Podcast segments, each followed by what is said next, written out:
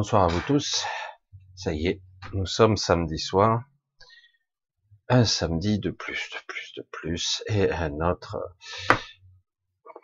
notre samedi confiné. Je pensais qu'on en avait fini avec ça, mais visiblement non, puisque de toute, de toute évidence, certains avaient déjà prévu le coup. Ah oui, ils ont même prévu la troisième vague. Voilà, bonsoir à vous tous, j'espère que vous allez bien, à peu près. Je devrais dire bonsoir les confinés. Mais c'est pas cool. C'est pas un beau nom. Hein. Bonsoir les emprisonnés. Non, non, c'est pas sympa de dire ça non plus.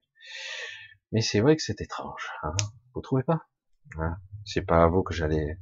Je vais dire ça, mais bon, c'est vrai que je prêche un déconvaincu ici. Intéressant, non? Alors, avant de commencer un petit peu le, le sujet et puis un petit peu tout ce qui se passe. Je voulais un petit peu parler de, de mercredi soir avec Daniel. Euh, vous savez que Daniel, c'est quelqu'un que j'apprécie beaucoup et qui, qui est euh, très, très, très performant. Je ne sais pas comment on pourrait le qualifier. Il se qualifie, il essaie en tout cas de tendre vers cette polymath, ce système polymath où poly c'est plusieurs, maths, matière, être polyvalent, donc c'est de ça qu'il s'agit. Et c'est vrai que cela fait plus de 20 ans qu'il fait ça, qu'il a affiné, qu'il travaille, il essaie de reconnecter les sciences entre elles, les connaissances de l'architecture, la connaissance des volumes, des formes, de la conscience, du soi, y compris même, parce que là vous l'avez pas vu, de l'après-vie, parce qu'il a aussi euh, pas mal d'anciennes écritures, d'anciennes écritures qui sont, qui parlent de ça. Des passages, même du lieu des morts, etc. évidemment, on ne peut pas résumer tout ceci en même quatre heures, même si c'est vrai que cette vidéo est énorme. On ne peut pas le résumer, c'est pas possible, c'est, il y a consacré toute sa vie, je pense qu'il y continue, ce que, pour ceux qui n'ont pas vu toutes les vidéos, c'est vrai que tout ceci a été le déclenchement. À un moment donné, il y a eu un déclenchement dans sa vie qui a mis quelque part ce regard nouveau, cette quête sur la vie et sur les choses, parce qu'il s'est rendu compte tout simplement que ben, non seulement on nous ment, qu'on nous manipule, qu'on nous qu'on nous dirige, qu'on nous canalise, on nous force à être dans une société qui n'est pas nous. Hein. Et mais par-delà tout ça, on s'aperçoit qu'en fait, au cours des millénaires, eh ben, on a désappris, voire on a oublié, et que nous ne sommes plus des polymathes, nous sommes, voire devenir, nous sommes devenus stupides, je veux dire comme ça. Hein. Nous avons évolué. C'est étrange. Dans l'ancien temps, on parlait de l'âge de bronze, du temps de, des pyramides l'âge de bronze. Aujourd'hui, on est dans l'ère de la connaissance, de l'internet, de l'informatique, de l'électronique, de la cybernétique, voire même du transhumanisme, de l'informatique ultime, de l'IA. Hmm. On se croit intelligent, mais en réalité, nous sommes complètement stupides. Et c'est ça qui est joué ici. La connaissance nous échappe.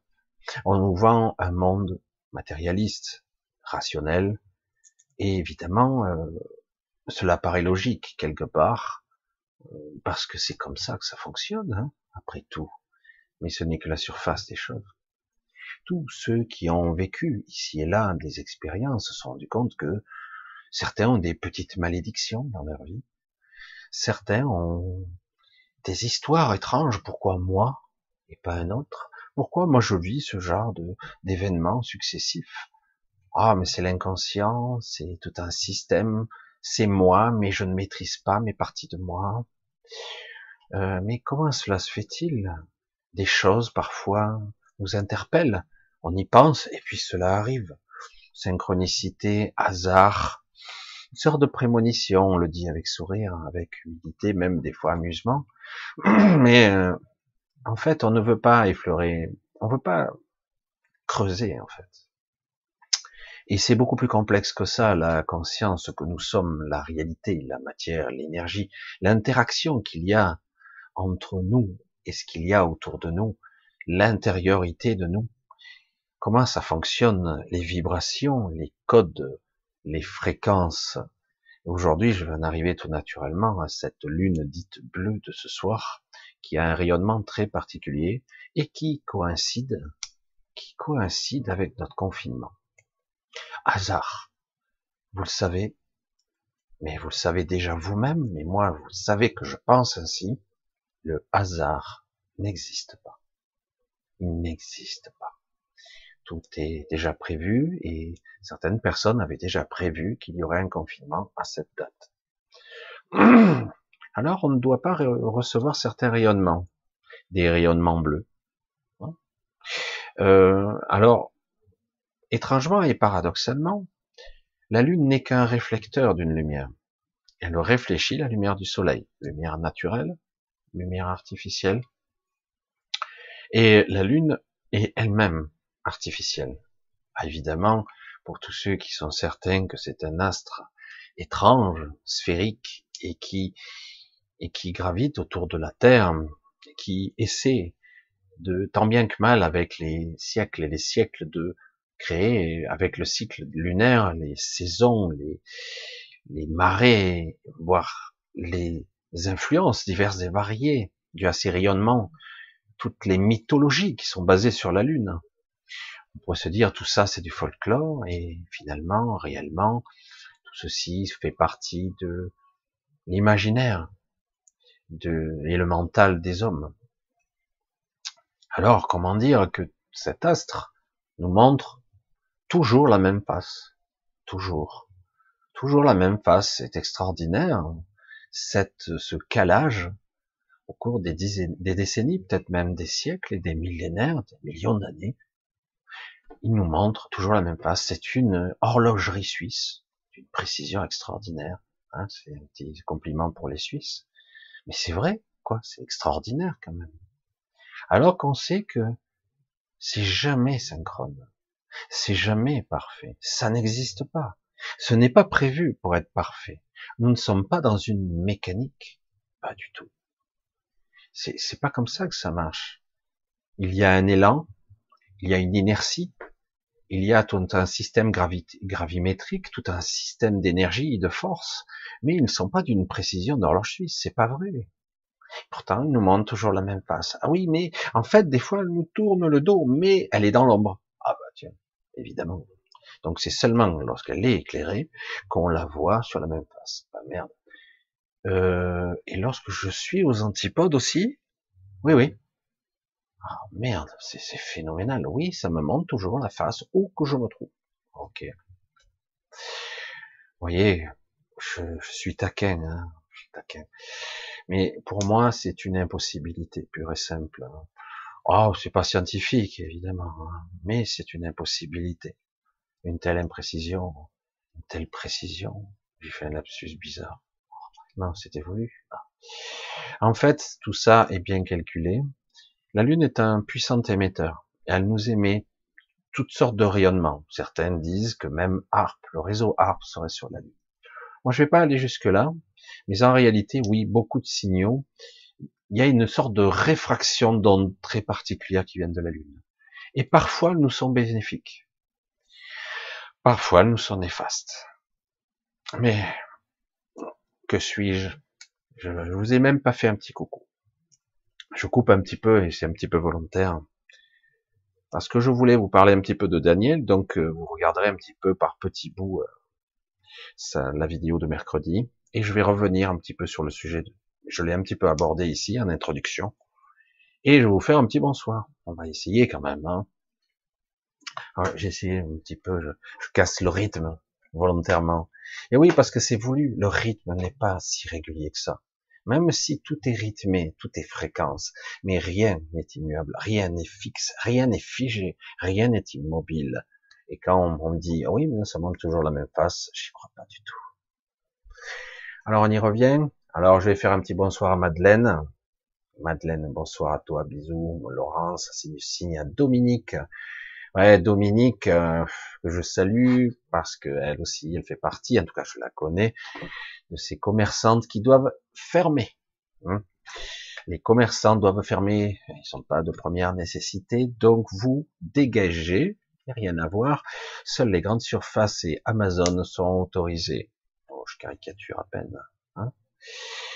Et oui, je suis désolé de voir toute cette aberration, cette stupidité, cette connerie, et quelque part même cette méchanceté gratuite. Ah oui, mais il y a un virus. Eh, ok, alors, si vraiment il y a une vraie pandémie, si vraiment il y a de tels dégâts, un tel risque de mort potentiel, mais il faut tout fermer, il faut enfermer les gens. Hein. À, la, la, chinoise, eh, on nous approvisionnera par, par l'extérieur. Il faut vraiment plus qu'on sorte. Je suis pas sûr qu'on supporterait. Mais pourquoi autoriser tel commerce et pas d'autres? Les risques sont pas moindres, c'est les mêmes. Surtout que dans les supermarchés, il y a bien plus de monde. Mais bon, ceci dit, ce que je dis, moi, à la limite, hein, on s'en fout. Hein. Seul le petit prince là-haut peut décider. Encore, je suis même pas sûr que c'est lui qui décide, puisqu'on s'aperçoit bien que quelque part, l'Europe, coordonnée par euh, les commandants en chef là-bas, on fait ci, on fait ça, pile, pile poil. Il y a tellement d'aberrations et de mensonges que maintenant, on ne les compte plus. Il y a tellement qu'il y en a. Alors, on va continuer un petit peu, Coucou Dominique, donc, un gros bisou à Colonel O'Neill, à Ned, à Christophe, Alex G, coucou, Abdou, Odile, bisous, coucou Odile. Apprendre à discerner. Mm le bambou, Kitty, Kitty, ouais, Guillaume C, merci à toi toujours pour la vidéo d'introduction. À Mielissa, Mielissa, Mielisa, Mielisa, oui, forcément. J'espère que je ne serai pas trop faible parce que mon flux Internet montant est extrêmement fluctuant. J'espère que le son sera pas trop saccadé. Si l'image est moins bonne. Alors on continue. Euh, un bisou à BXLI, Alex G. Donc j'ai déjà dit Pascal, Lila, Véronique. À Pascal, donc encore. Lucas, Vanny. Oui, euh, faut que je te recontacte pour un rendez-vous. Lila, Pascal Pavot, Alex Gélila, encore, là encore, Chantal. Je vais essayer de voir si je vois d'elle. Il y a beaucoup de questions pareilles. Persine. À Bob. Bob Bob. Salut à Bob. Salut à Claudine. J'essaie de voir ensuite. Et un gros bisou à Anne-Marie, évidemment. Bisous à toi. J'espère que tout est ok ce soir pour toi. Hmm? Allez, on continue. J'essaie de voir si hein, la fée. Bonsoir la fée. Là, je crois déjà fait la fée. Ok. Zodium, Zadium, pardon. Je lis de loin. Alors Sandrine, un coucou. Ah, c'est Gantine. Donc Christine. Ah, Julien. Oh là là, le chat. Qu'est-ce qu'il me fait là? Méchant chat, méchant. Aïe, aïe, aïe, aïe, aïe. Brigitte, ça a sauté un paquet là. À Chantal, bon, ben, je suis obligé de remonter à 8h30. On m'a fait sauter 30 minutes. Coucou à Chantal, bisous à Fabien, Lumière Pure. À Natalia, Agnès, Laurence. À Isabelle. Ah, je m'informe. Donc, Sabrinette. À Marc. Lecturien. À Brice Durin. À Charlie Cruz. Coucou Charlie. Paris une bière pure, Brigitte, Steph, Nicolas, étincelle 2, Philippe, Marianne, Sylvie, Corinne, Kelly, Monique, bisous aux acturiens, les acturiens, à Marie, à Muller, Fée, euh, Paillette, Marc, déjà vu, Nicole, un bisou à Charles, Katrina, Perséide, je reconnais pas mal quand même. Il quelques nouveaux quand même. Hein.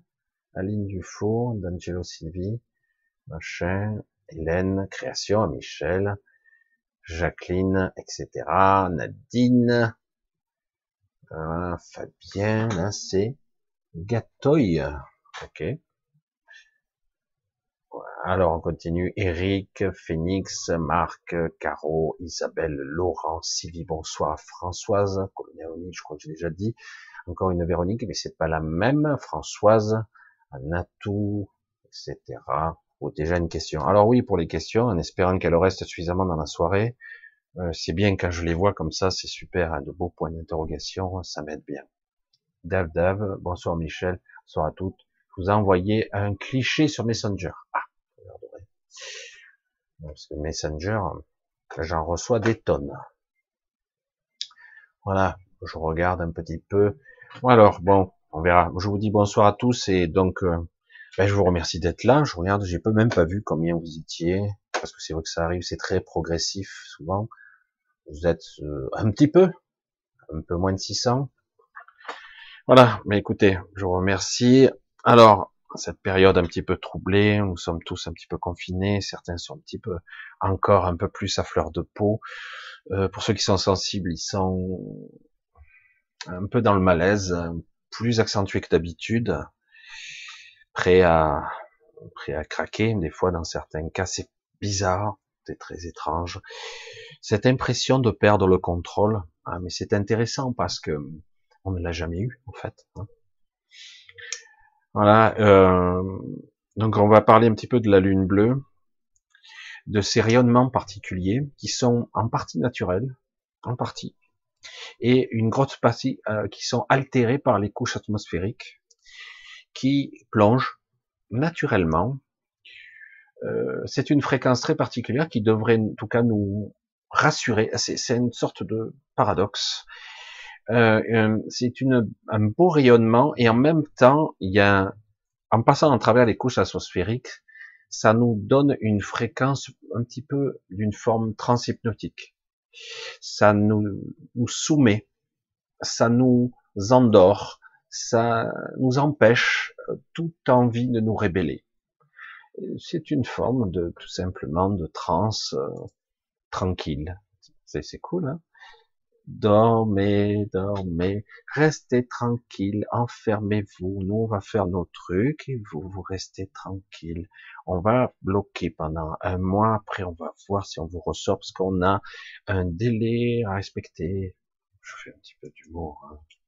Mais c'est vrai qu'il se passe pas mal de choses et avec beaucoup de, un petit peu que sarcastique, j'ai dit, mais c'est fou ça, nous, dans le sud, enfin dans la partie sud en tout cas, j'ai dit, il suffit qu'on confine pour qu'il fasse beau. Hein.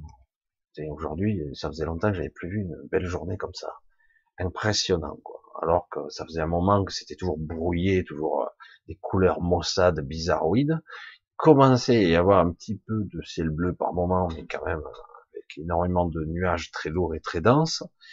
Et là, magnifique. Je dis, waouh! Avant-hier, c'était presque ça. Hier, c'était presque ça aussi.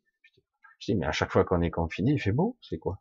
Alors, je sais que la moitié nord, c'est pas le cas. Alors, pour précision, ces rayonnements, alors d'état et je sais plus de quelle fréquence, etc., distordus un petit peu et modifiés, qui sont, qui passent à travers un prisme, parce que la lumière passe toujours à travers un, prisme. Quand vous voyez l'arc-en-ciel, ça passe à travers l'eau, hein, tout simplement l'humidité des gouttelettes d'eau. Et euh, à travers les couches atmosphériques, souvent ça, certaines fréquences sont ionisées, euh, certaines fréquences sont modifiées ou altérées. À une certaine époque, les anciens connaissaient très très bien ça. Ils savaient qu'en couper un tronc d'arbre pour faire une charpente, à la lune rousse d'octobre, il faut s'accrocher pour avoir une lune rousse, ce sera peut-être dans trois semaines, on verra, dans quatre semaines, je sais pas. Euh, mais là, il n'y a pas eu de lune rousse cette année.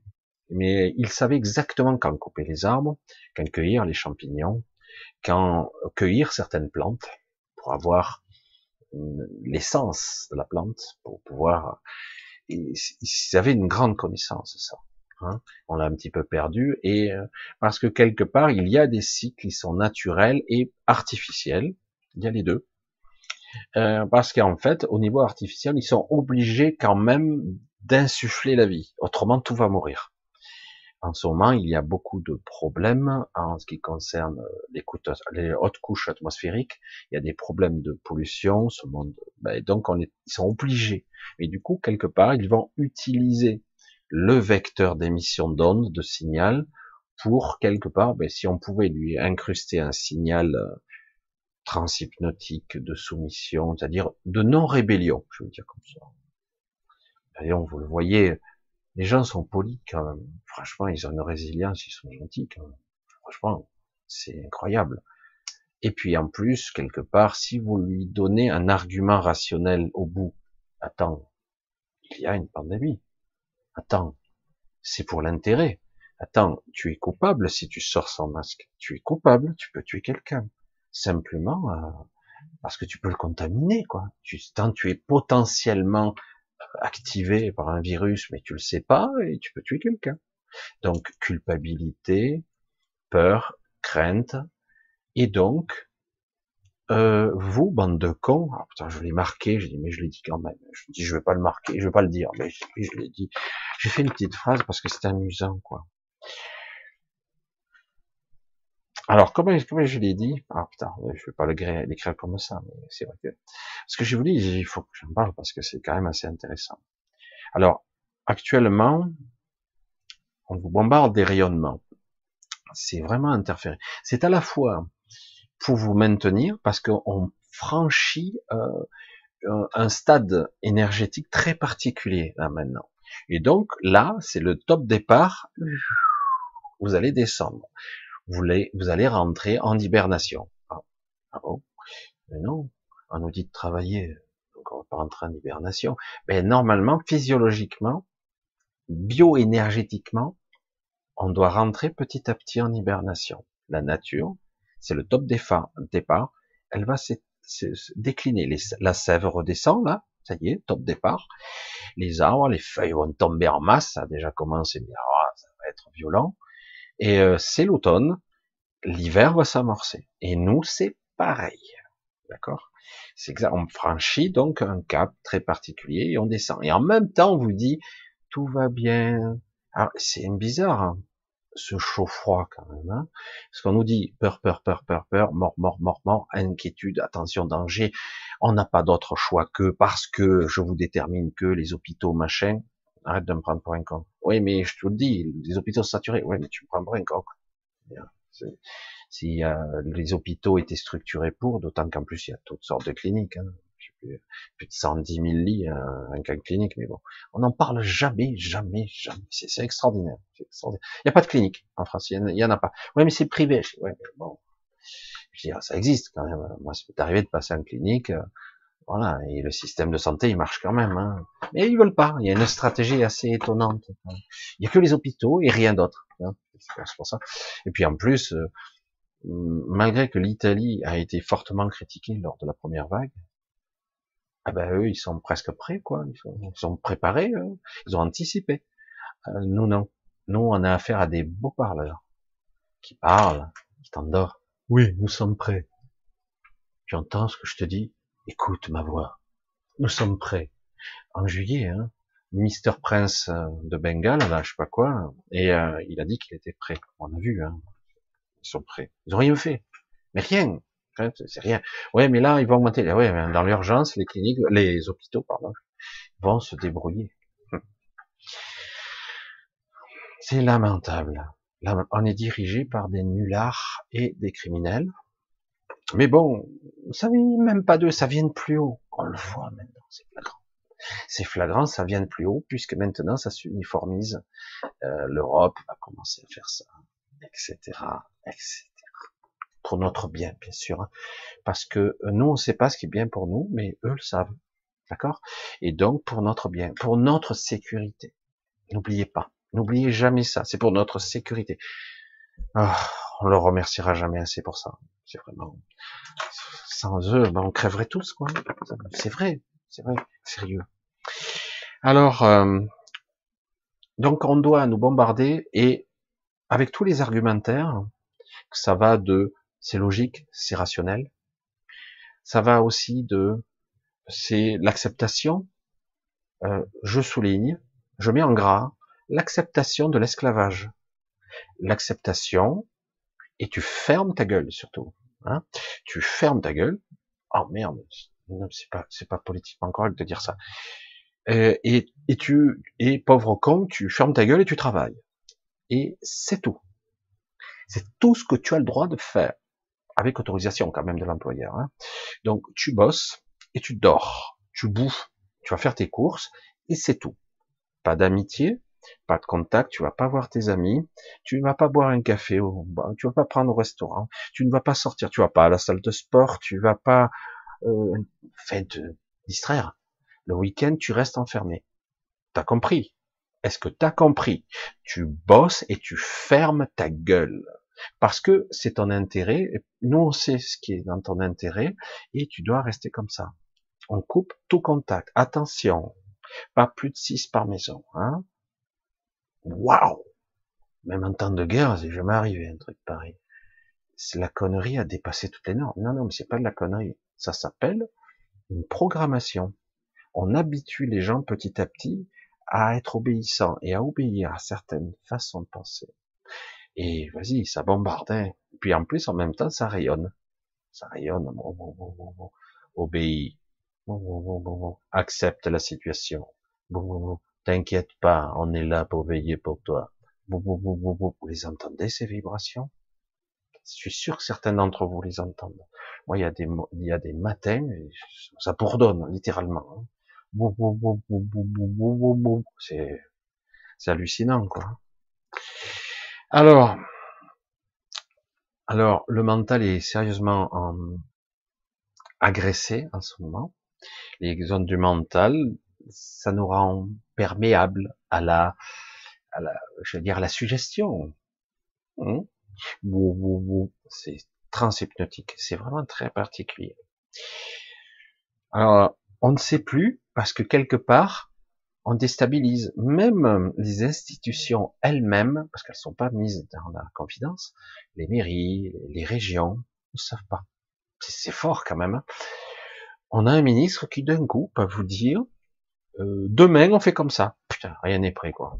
Démerde-toi, euh, bras-le-bras de combat. Et puis, ah non, finalement non. Ah, non. ah bon, ok. Bon, après demain on fait comme ça. Oh putain, rien n'est prêt, on recommence. Et donc on fait ça, on, et on teste et, ça ricane là-haut. Putain, ça marche, hein Qu'est-ce qu'ils sont cons quand même, les pauvres humains là-bas. Allez, debout. Jacadi a dit debout. Jacadi a dit coucher. Jacadi a dit va travailler. Mais avec ton attestation. Ah, t'as pas ton attestation. 135 euros. Allez, retourne dans la case départ. Jacadi a dit ferme ta gueule. Ah, Lève-toi. J'ai pas dit, j'ai Hmm. C'est intéressant quand même. Le problème, c'est qu'on peut pas, on n'a même pas le droit de contester. C'est rigolo, hein. C'est comique presque. L'humanité, C'est même plus de l'infantilisation, c'est, c'est la domestication, des animaux domestiques. Au pied. Mets la leste. Mets bien ton collier. Prends ton attestation. Attention, hein. On t'envoie la police et la police qui doit faire le sale boulot. Putain, il y a de quoi être fier. Hein. Ah oui, la préfecture a donné des ordres. Hein. Qu'est-ce que je te dis là? Comment je fais Moi, j'obéis, j'ai un boulot, je bossais, moi aussi j'ai une famille. Je suis flic et alors j'applique la loi. La loi, c'est eux, c'est pas toi. Hein. Donc tu fermes ta gueule. Et voilà. Bizarre, hein Alors, c'est étrange quand même que quelque part, évidemment, on nous le réduit à un truc très terre à terre, avec de la culpabilité et de la peur, mais en réalité, c'est beaucoup plus complexe qu'il n'y paraît.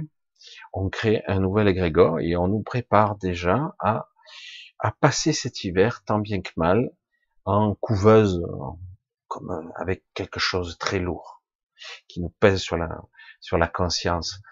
Pour ceux qui sont sensibles, ils doivent le percevoir.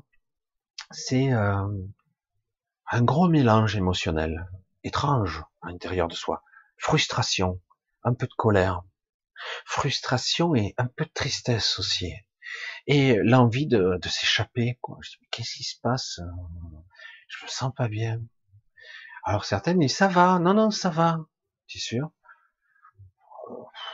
Ça va, ça va, ça pourrait être pire. Alors certains évidemment, ils sont confinés avec, euh, ils sont euh, 3 hectares et maison de grand confort. Hein. Pour ceux qui ont 9 mètres carrés euh, dans un appartement, c'est sûr, c'est pas du tout pareil. Si on te dit, euh, bon, tu dois promener un peu plus d'un kilomètre de là, mais, euh, mais mon parc est à un kilomètre trois. Ah, tu fermes ta gueule, on t'a dit un kilomètre. Alors, alors vous prévoyez un, à votre poignet quelque chose qui calcule les distances, hein, parce qu'on sait jamais. Vous êtes où? Police vous arrête. J'habite là-bas. Vous êtes sûr qu'il n'y a pas plus d'un kilomètre? Je sais pas, il y a un kilomètre cent. 135 euros. Oui, mais le parc, il est là. Il n'y a pas de parc autrement. Voilà. Si vous habitez la ville, tant pis pour votre gueule. Hein. Heureusement, il y a des petits parcs plus étroits hein. derrière chez vous, dans une cour intérieure. Vous verrez, comme les prisonniers, vous pourrez tourner en carré. Hmm. C'est déjà bien, non C'est déjà plus que certains. Hein Ce soir, j'ai une humeur particulière. Vous avez remarqué peut-être. Hein j'ai une humeur particulière. Un petit peu, je suis un petit peu taquin. Un petit peu. C'est vrai que c'est amusant. Surtout quand je vois les rayonnements, les égrégores, les ressentis qui sont euh, parfois super et bizarres. On a une ambivalence et ça va, mais ça va pas. Ça va ou ça va pas? J'en sais rien. Parce que je sais pas, un coup, j'ai l'impression qu'on change les rythmes, on change les habitudes, on casse le système, on le détruit, on démantèle tout un système même mental, et ça c'est pas plus mal, parce que quelque part ça va déclencher quelque chose en nous, normalement. Mais ils essaient de maintenir la pression pour pas qu'on monte en vibration, pour pas qu'on monte en, en résonance, parce que c'est de ça qu'il s'agit. Nous pourrions raisonner et vibrer autre chose. Quelque chose qui serait l'émancipation et le non. Le non catégorique l'acceptation, à un moment donné clé où la certitude, la certitude, ah ben, il y en a plus. La certitude de quoi? De l'avenir? Ah, ben, On nous a cassé ça. Vous l'avez pas remarqué? J'ai la certitude. Ah non, je sais, je sais plus de quoi sera fait demain. Je sais même plus si mon boulot va persévérer. Je sais même plus si euh, si je pourrais mettre mes enfants le mois, la semaine prochaine, le mois d'après, en plus avec des masques à partir de 6 ans, starbé quoi. Hein. Mettez les gyrophares. Hein. Bref. Il n'y a personne qui réagit. Si, si, il y en a. Alors, crois savoir qu'il existe d'ailleurs des pétitions à ce sujet. Ça ira nulle part, mais c'est toujours bien de dire, je suis pas d'accord, hein, que pour les enfants à partir de 6 ans, qui mettent des masques et qui arrivent jusqu'aux yeux tellement qu'ils sont plus gros qu'eux, parce qu'ils sont pas adaptés. Donc euh, voilà, bon, mais il existe, vous inquiétez pas, il existe des masques qui se vendent pour les enfants. A un gros business là-dessus. Donc euh, voilà, bref. Vive le monde d'aujourd'hui. Je ne pensais pas que de mon vivant je verrais ça. Je pense que beaucoup se posent la question. Et c'est vrai que pour ceux qui sont, j'allais dire, dans une sorte d'énergie de, de, de prise de conscience, on va pas parler d'éveil, mais de prise de conscience, c'est dur de refermer la porte. Comme je dis souvent, une fois que vous avez ouvert la porte, vous êtes là avec un regard soupçonneux chaque fois que ces gens-là ouvrent la bouche. Oh putain, qu'est-ce qui va nous tomber dessus encore? Et de temps en temps, ils vous jettent des petits morceaux comme ça, des restes d'espoir, je vais les appeler comme ça. Peut-être peut-être que dans 15 jours, on révisera ça. Si les indicateurs sont comme on dit, c'est-à-dire divisés par 10. Bon, c'est très bien que non, hein, parce que tout est déjà prévu. Hein. Au grand maximum, 1er décembre, vous serez en, euh, pas un confinement total, ça sera une sorte de couvre-feu. On revient au couvre-feu. Hein, si ça se passe bien. Mais c'est même pas sûr. Parce que faut pas oublier que la pointe épidémique globale, grippe, toutes sortes de pathologies qui peuvent avoir l'hiver, puisqu'on est en baisse d'énergie. Toutes ces pathologies, ben, c'est la pointe, c'est décembre, janvier, quoi. Et comme les hôpitaux, il y a trois lits et demi pour 67 euh, millions d'habitants, euh, trois lits et demi, j'ai dit, ah, peut-être quatre et demi, je sais plus. Non, je plaisante, mais à peine, hein, c'est du n'importe quoi. Et puis qu'en plus, euh, les cliniques ont cessé d'exister. Mystérieusement, elles n'existent plus. Pourtant, elles sont prêtes. Hein.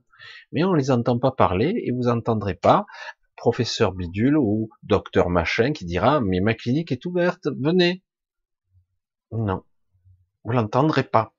C'est assez phénoménal. On vous dira les lits sont saturés, les réa, les, les soins intensifs, euh, c'est tout saturé. Ben oui, c'est saturé, mais sans le Covid, il n'y a pas besoin de Covid pour qu'il soit saturé. Il n'y en a pas assez. Hein si vous avez 3 millions d'habitants et qu'il y a 3 lits et demi en RIA, c'est sûr, il y a un problème. Hein. non, mais, euh, enfin bon, laisse tomber. Laisse tomber. C'est pas la peine de vouloir raisonner. Parce qu'il y a une stratégie de démantèlement, tout simplement. C'est voulu, tout ça. Alors, euh, comment fait-on tout ça? Alors moi, je vous suggère, en premier lieu, eh ben, de vous renforcer. N'essayez pas de rentrer en conflit avec un système, vous pouvez agir à divers degrés, mais je vous suggère de vous renforcer. Paradoxalement, euh, l'hiver, c'est la chute d'énergie, c'est la descente, c'est euh, on est un peu plus flagada, on risque d'attraper la crève. Donc, ben, faites des cures de vitamines, vous renforcez mentalement, ou faire apprendre à faire des moments de j'allais dire de vacuité, de vide, essayez d'avoir des moments de tranquillité, de véritable. Et vraiment lâcher votre mental. Il faut vous renforcer, c'est capital maintenant. Hein. Il faut traverser l'hiver, donc faut vous recentrer sur vous, parce que euh, à un moment donné, il va y avoir, euh, ça va monter encore, hein, c'est pas fini. Mais non, c'est pas fini. Ils ont déjà prévu la troisième vague pour Pâques. Hein. Allons, ça y est, je vous garantis qu'avant qu'on soit sorti du confinement, il sera déjà en train de parler. Voilà, parce qu'il prévoit. Et puis, euh, si vous n'êtes pas content, on vous donnera une bonne dose de remdesivir. Vous allez voir, avec un peu de chance, vous perdrez vos reins, ça ira. Mais vous aurez plus le Covid. Mais, je suis même pas sûr d'ailleurs. Alors, je suis un petit peu cynique ce soir, un petit peu taquin, hein parce que c'est vrai que c'est un petit peu perturbant de voir euh, que finalement l'humain est bien faible. Les commerçants se rebellent un petit peu, mais vous voyez que c'est pas très relayé quand même. Hein. Un peu, pourtant moi je le vois, hein. les gens sont pas d'accord. Attendez, c'est qu'est-ce qui se passe quoi? Pourquoi tel commerce est ouvert et celui-là non? Ah oui, mais c'est des trucs de première nécessité. Je dis soit, soit le Covid circule là, soit il circule pas. Parce qu'on s'en fout. Quoi. Ça n'a aucune importance. Je veux dire, euh, un supermarché, il y a 3000 personnes, on est 30 euh, 000 des fois, ça dépend, quoi. Il y a du monde dans les supermarchés. Les hyper, c'est même pas la peine d'en parler. Je veux dire, euh, l'air n'est pas recyclé, il n'y a pas de système pour recycler l'air, c'est horrible. Je veux dire, c'est du n'importe quoi. Mais par contre, des petits commerces où il y aura quatre clients qui se battent en duel, ah, ah mais il faut fermer, faut essayer de propager la loi et la loi la police voudra vous faire fermer. Au début, ils seront gentils, mais après, vous verrez, ça risque d'être gravissime. C'est étrange, la loi. Et vous entendez plus depuis quelque temps la justice. Hein. Parce que la justice n'est plus en phase avec la loi. Étrange, hein alors là, vous avez des systèmes de justice, des systèmes de jugement, même des avocats qui essaient d'attaquer la loi, qui essaient d'attaquer le système, mais ils ont du mal. Et oui, parce que quelque part, euh, je vais être cru encore, hein, c'est pas bien de parler comme ça. Ils sont pas bien, ils en ont rien à foutre de la loi. Ils en ont rien à foutre de la constitution. Ils vont essayer de jouer. Le seul truc qu'ils ont besoin, le truc le plus puissant qui soit, c'est votre consentement. C'est ça qu'ils ont besoin. Oui, ça oui. Et donc, vous l'avez entendu au cours de ces derniers jours, on prépare le consentement, on prépare les gens. Les médias sont là pour ça, pour vous préparer au j'accepte la situation.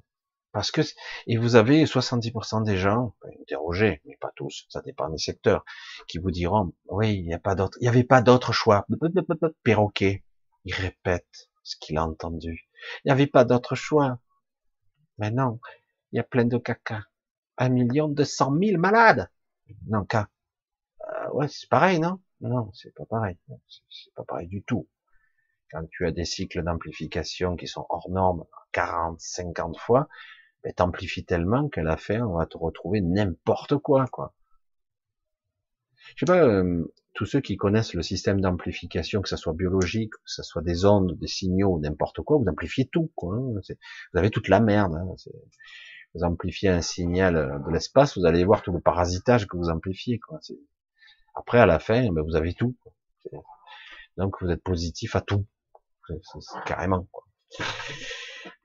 C'est un système d'amplification ici quand vous faites des tests. Alors, si tel pays est à 50, l'autre est à 26, ben, forcément, il y a un différentiel. quoi. Lui, il a 5000 cas, l'autre, il a 50 000. Qu'est-ce que je te dis? Non, mais bon, ils le savent très bien. vous inquiétez pas. Alors c'est assez intéressant parce qu'ils ont déjà tout prévu et c'est déjà c'est dommage parce que quelque part toutes les personnes perdent de vue leurs propres objectifs. Toutes les personnes perdent de vue ce qu'ils sont, ce qu'elles sont. Elles sont des êtres souverains, des êtres humains avec un pouvoir au-delà de l'imagination. Mais pour ça, il va falloir le chercher, le pouvoir. Certaines personnes célèbres l'ont dit, le pouvoir ne se demande pas, il se prend.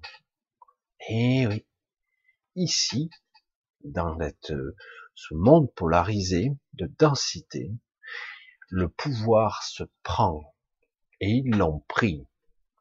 Mais nous, nous sommes des moutons. Les moutons vont être tondus. Les moutons doivent rentrer à la bergerie. Les boutons, les moutons vont se faire égorger. Mais il n'y a pas de mais. C'est comme ça. Ah bon? Et oui, tout le mode de fonctionnement est, basé là-dessus. Nous sommes très nombreux. Et en fait, vous êtes des pauvres créatures faibles. Un petit Covid méchant avec des dents de vampire va vous attaquer. C'est grave, hein mais heureusement pour vous, vous avez votre masque en papier qui va vous protéger. Hein si le méchant Covid arrive sur vous, mettez le masque. Ah, il ne passera pas par moi. Hum. Ah ben super. Ah ben, je sais pas, il me semblait dans mon imaginaire que lorsqu'il y avait pandémie, que finalement il fallait le scaphandre quoi, hein, euh, pour se protéger. Et encore, ça arrivait quand même. Mais bon, un masque doit suffire, visiblement, c'est impressionnant. Alors qu'en fait, ce même masque était interdit au début. Ah oui, c'est vrai au début de la pandémie, en mars, avril. Ah, c'était pas le début. Ah, il y a rien de vrai dans cette histoire. Il y a rien de vrai. Bon, euh, en mars, avril, quand on était le premier confinement, ben en fait, euh, ben, on pouvait aller partout sans masque. On faisait ce qu'on voulait. Et même mieux, c'était pas suggéré. Mais tout ça, vous le savez déjà.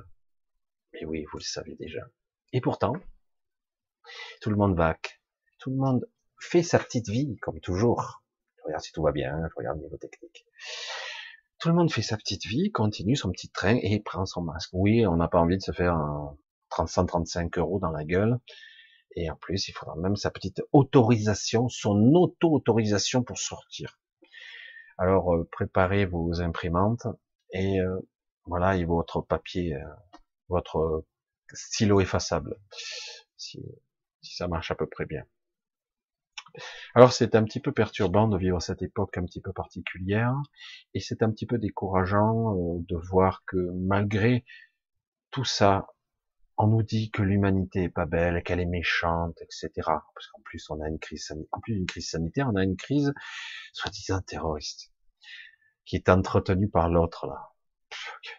De quoi je me mêle Il fallait qu'il ouvre sa gueule, mais sérieux. Parce que c'est lui le responsable des morts. Hein. C'est pas le terroriste, c'est lui. Ouais, mais non, la liberté d'expression. Ben, ça dépend pour qui, parce que la censure, elle existe sur YouTube, sur Facebook. Mais par contre, euh, quand tu parles d'un certain prophète, peut-être que tu pourrais fermer ta gueule. Parce qu'à la limite, c'est pas ton rôle, d'accord? Je croyais que les politiques, ils étaient, on parlait du politiquement correct, mais finalement, un con reste un con. Hein. Il indique qu'il est intelligent. Mais peut-être que c'est stratégiquement intéressant. Ah mais oui, le Castex nous a mis en sécurité maximale le plan Vigibidule. Maximum. Ah. ah ben il y a la liberté de déplacement qui va se restreindre encore là. Eh oui. Ah mais tiens, c'est utile alors finalement. Ah là là. Quelle étrange chose. Alors moi, évidemment, comme vous tous, je me suis posé beaucoup de questions. Je savais que le processus allait euh, s'amorcer vers quelque chose, une énergie crescendo, et que c'était pas fini, et que c'est pas encore fini. Hein. On n'est pas, on n'a pas atteint, comme je le dis souvent, la zone de rupture. On l'a pas atteint du tout. Et non, euh, la zone de rupture, elle, sera quand on, attaquera le portefeuille des gens. Hein sérieusement les banques, etc. Oui, là, on aura atteint une zone de rupture. Là, les gens commenceront à se poser des questions, et c'est là qu'ils seront prêts, ils seront parés.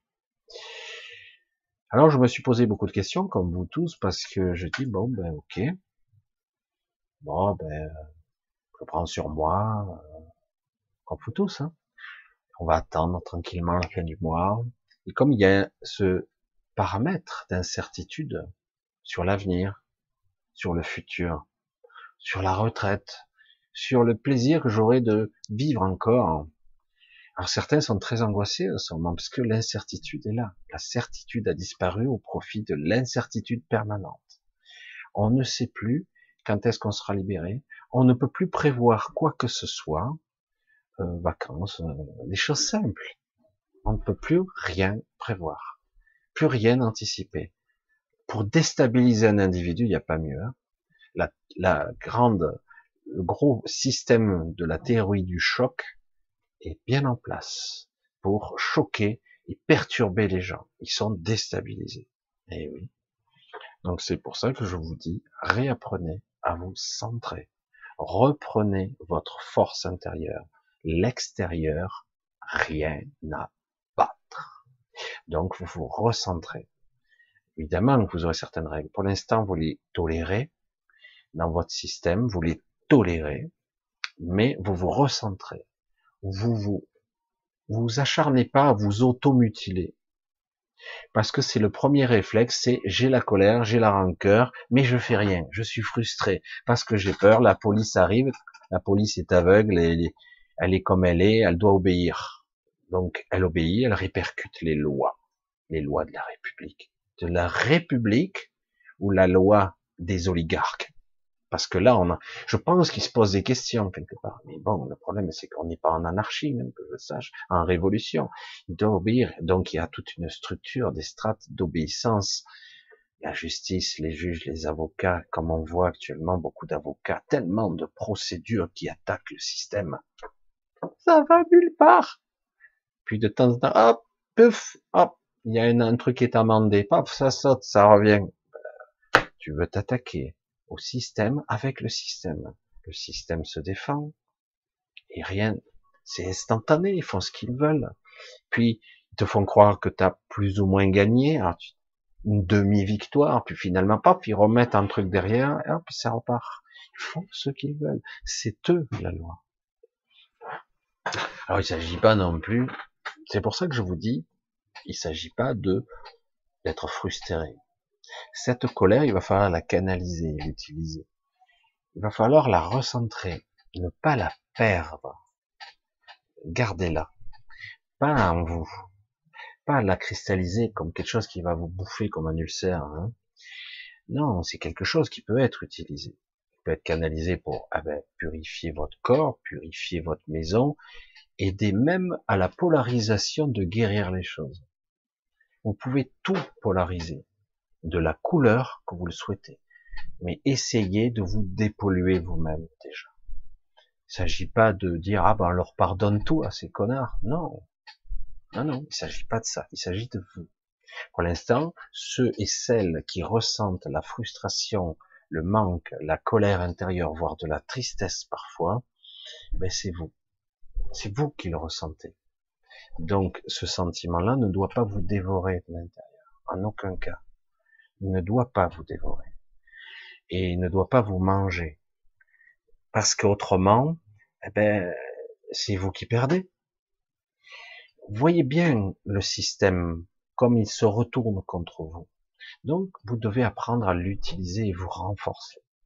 Apprendre à être fort. Vous centrer sur vous.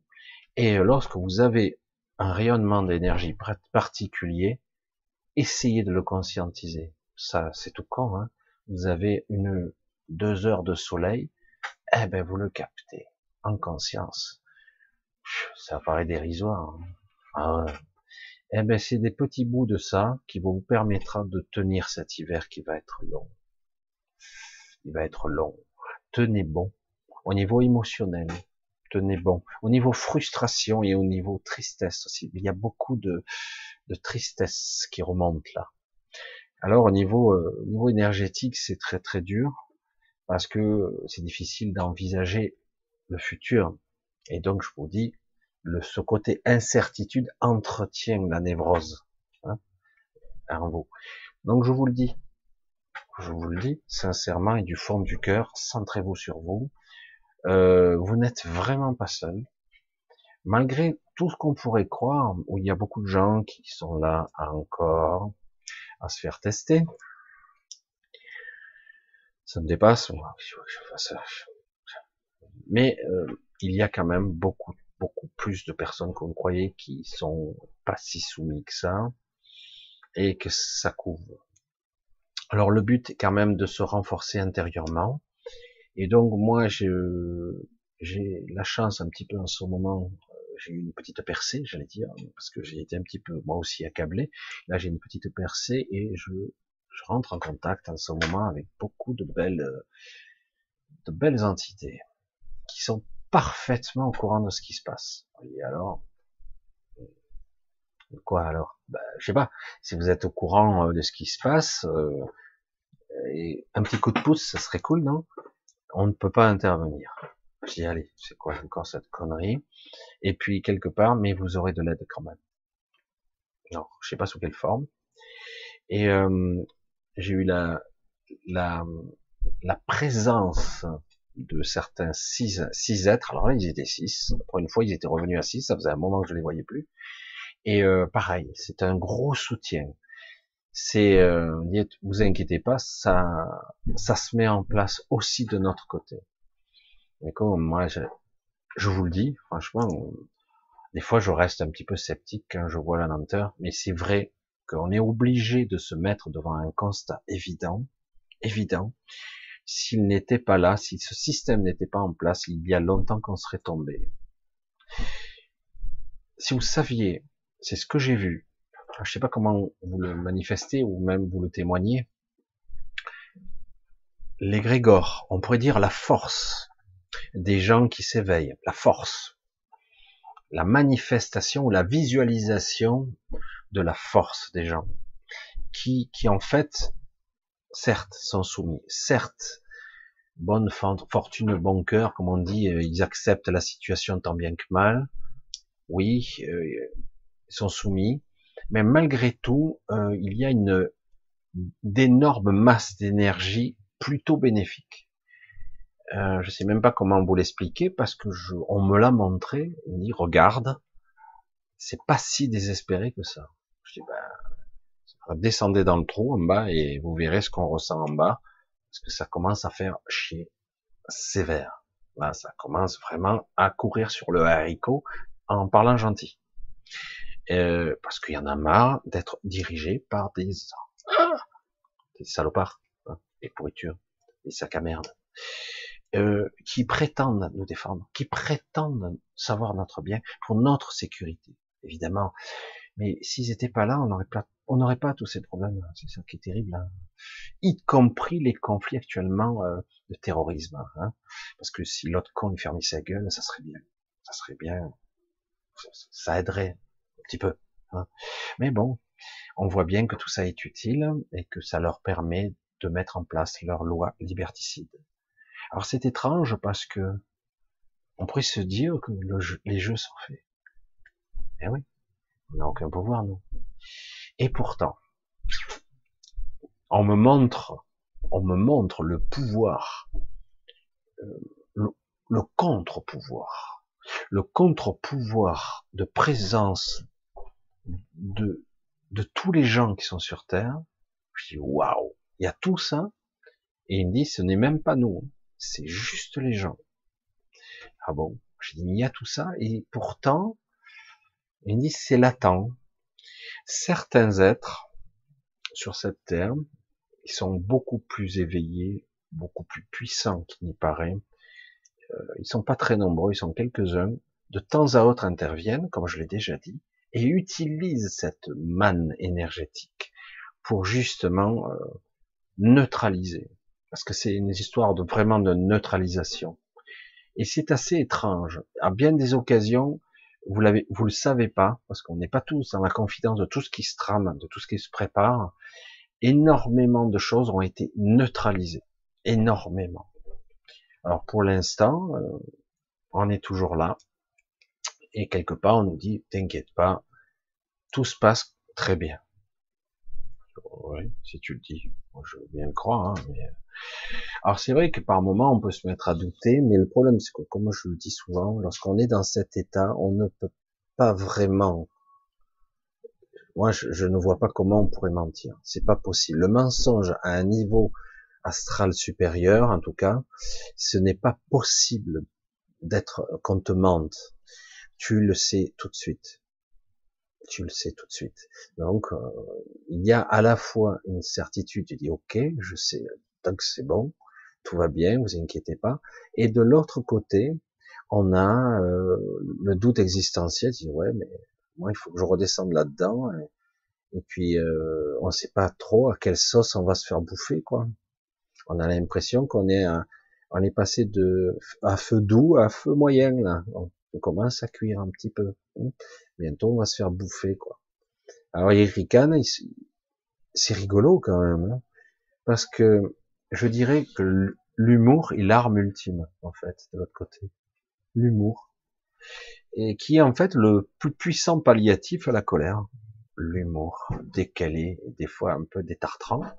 Mais en fait, je dis, tiens, je vais peut-être, c'est pour ça que je change un petit peu le ton ce soir, avec un petit peu d'amusement j'ai essayé de reproduire ce ton un petit peu entre le sarcastique, mais cynique, amusant et, et presque c'est pas si grave quoi. Pas si grave. Une manipulation mondiale à ce stade-là, surtout l'Europe quoi. C'est grave. Quoi. On a des pantins. Cette Europe, c'est une catastrophe. Voilà, je voulais un petit peu rentrer dans tout ça, essayer de vous faire comprendre que nous avons des alliés, nous avons des nouvelles. Alors c'est vrai que j'ai pas de preuves tangibles à vous proposer, mais c'est assez intéressant parce que parfois les, leur propre technologie, parce qu'on est dans un système artificiel, se retourne contre eux parce que certains manipulent volontairement mal et du coup ça nous sert. Euh, je sais, c'est vrai que ça vous parle pas ce que je vous dis, parce qu'il faudrait que je vous donne des détails, c'est assez amusant. Hein mais aujourd'hui, c'est pour ça qu'ils en sont à un stade très très fort. Ils pourront pas maintenir la pression indéfiniment. Ils pourront pas. Parce que vous savez quoi? On s'adapte. On s'adapte. Et ça, ça les surprend. C'est pour ça qu'ils créent une sorte de, d'attaque bilatérale, terrorisme et sanitaire. Putain, il faudrait en rajouter un troisième parce que là, les gens, ils encaissent bien, quoi. Ils ont plus si peur. En tout cas, beaucoup de gens n'ont pas si peur que ça. Pas tant que ça. Menace de guerre, menace de terrorisme, menace d'un virus. C'est tout. Ah c'est bon, on a l'habitude maintenant. C'est cool. Donc il va falloir trouver un truc crescendo. J'ai peur de ça. Parce que c'est pour ça qu'on nous dit, vous inquiétez pas, ça va encore monter d'un cran. Probablement. Je dis, waouh, cool. Ça va être chaud. Mais, mais c'est, assis-toi et regarde le spectacle. C'est ce qu'on m'a dit. Hein. C'est, ah ouais, mais le problème, c'est que je suis dans le film, tu vois, je le vis, tu vois, et je le ressens aussi. Tu vois. C'est pas comme un spectateur où euh, c'est rigolo quand il y a du, de du sang et de la, et moi je ressens rien. Là, je, suis dedans, hein, d'accord? Eh ouais, c'est un petit peu amusant de le dire comme ça, mais c'est vrai que c'est assez étonnant. Là, vraiment, le, les mots effondrement de notre civilisation sont prononcés de plus en plus un choc de civilisation actuellement, un cycle qui s'accélère, c'est crescendo. Hein, là, on est vraiment dans un choc, un état de choc, nous, qui est provoqué artificiellement, et un choc civilisationnel qui fait que euh, notre, euh, ils ont du mal à maîtriser. C'est un dérapage très dur à contrôler. Alors, ils vont essayer, mais c'est pas si évident que ça. Il y a énormément de, de forces qui s'affrontent. Je regarde sur mon micro, est toujours bon. Euh, il y a énormément, et vraiment c'est un conflit. Vous savez très bientôt, nous allons voir euh, pour les, élections américaines. Je m'attends à tout, tous les coups bas possibles, imaginables. C'est tellement médiocre que c'est incroyable. Et donc, voilà. Donc c'est, on est là un petit peu dans, en spectateur, en attente de, de dominos qui tombent, qui déclencheront les événements successifs suivants. On y est. On est, euh, euh, c'est vrai qu'il y a déjà un ou deux ans, je vous disais, waouh, il y a des dominos qui s'enclenchent, je ne sais pas ce que ça va donner, j'ignorais quelle puissance ça aurait, mais ce n'est pas terminé. Ce n'est pas terminé. Donc, voilà, j'ai un petit peu petit résumé ce que je voulais. Le métro, boulot, dodo, et pas plus. Hein pas de contact, pas d'amitié, pas inviter des gens à la maison. Interdit. Et s'ils invitent, euh, c'est fortement suggéré que chez vous, vous utilisiez le, marque, le masque. Sérieux? Et, euh, Oui. Et plus de 6, interdit. Attention, vous êtes dans l'illégalité. Pas plus de 6 couverts. Alors, c'est embêtant si vous êtes 7 déjà à l'origine. C'est un peu embêtant. Euh, il faut couper le contact donc avec tout le monde, les amitiés, le travail, les loisirs, tout ce qui pourrait vous distraire. Donc, ben, vous pouvez vous distraire. On est en train de créer un monde artificiel où on va privilégier les sites internet. Ah, on va privilégier ça. On va essayer de mettre en place un système de numérisation, comme ils disent eux. Numérisation, ça veut dire autre chose, mais c'est pas grave d'informatisation de certaines petites TPE et PME, parce que certaines n'ont pas de site internet. Ils veulent absolument mettre en place un système à distance, où les gens ne seront plus en contact. Alors j'appuie là-dessus. Pourquoi? Parce qu'ils ont extrêmement peur, ils sont terrifiés à l'idée qu'on se rassemble. La puissance de nos égrégores combinés est hallucinante. Je l'ai vu. Donc, il faut absolument couper les contacts. Tu vas plus dans les salles de sport, tu vas plus dans les bars, tu vas plus te distraire. Même mieux, tu n'as même plus le droit de voir ta propre famille. C'est interdit. Hein euh, tu coupes les contacts. Ils sont terrifiés parce que quelque part, c'est le seul moyen pour qu'ils puissent passer. Eux. Et puis comme on obéit bien, donc ça marche, tout va bien. Donc c'est de ça qu'il s'agit. Euh, parce qu'on a une puissance énergétique, malgré qu'on est biologiquement en déclin, là, parce que c'est l'hiver qui approche, eh ben, on a une puissance créatrice et de manifestation qui est absolument phénoménale. On parle vraiment, c'est exponentiel. Si on arrivait à se ressembler, à se rassembler, à projeter nos propres, nos, pas nos désirs mentaux, mais vraiment de belles intentions justes, une belle intention de, moi, je, comme je le dis toujours à ma façon, je dis qu'est-ce que, qu'est-ce qu'on souhaite au fond? La richesse, tout ça. Non, pas forcément. Je dis ça peut être utile, mais c'est pas ça qui nous rend heureux.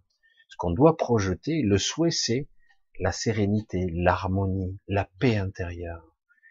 Faire être heureux. C'est ça qu'on doit projeter. C'est ça le vrai désir sous-jacent. Je dis, je suis en paix intérieure, que tout est ok, mais quand même ancré dans la réalité, dans le quotidien, c'est-à-dire que je vis ma vie d'humain. Je la vis, je la respire et je vais là où mon se porte ma route, ma vibration, le juste, le bon cap. J'en parle sans arrêt, j'arrête pas d'en parler. C'est vrai que ce n'est pas simple du tout. Et beaucoup de gens, une fois que je les fais parler, ils me disent, ben, j'aurais envie de ci, j'aurais envie de ça, mais je l'ai jamais fait. Et pourquoi? Pourquoi t'as pas essayé? Ouais, mais j'aurais échoué. Pourquoi t'as pas essayé? Moi, dans ma vie, j'ai essayé beaucoup de choses, beaucoup. J'ai, je pourrais dire, avec le recul, j'ai échoué énormément. J'ai, j'ai fait beaucoup de choses. Si vous savez les petites affaires que j'ai ouvertes, j'ai monté des centres serveurs, j'ai créé ici, euh, j'ai ouvert un magasin, j'ai fait. Je me suis planté, je me suis fait voler, je me suis fait piller. J'ai eu droit à tout. J'ai, j'ai l'impression d'avoir vécu plusieurs vies tellement. Mais en fait, j'ai expérimenté et ça m'a permis d'être moi. Quoi. Et oui, ça m'a permis de me dépasser. Et du coup, j'ai une expérience, j'ai un existentiel euh, très performant quelque part.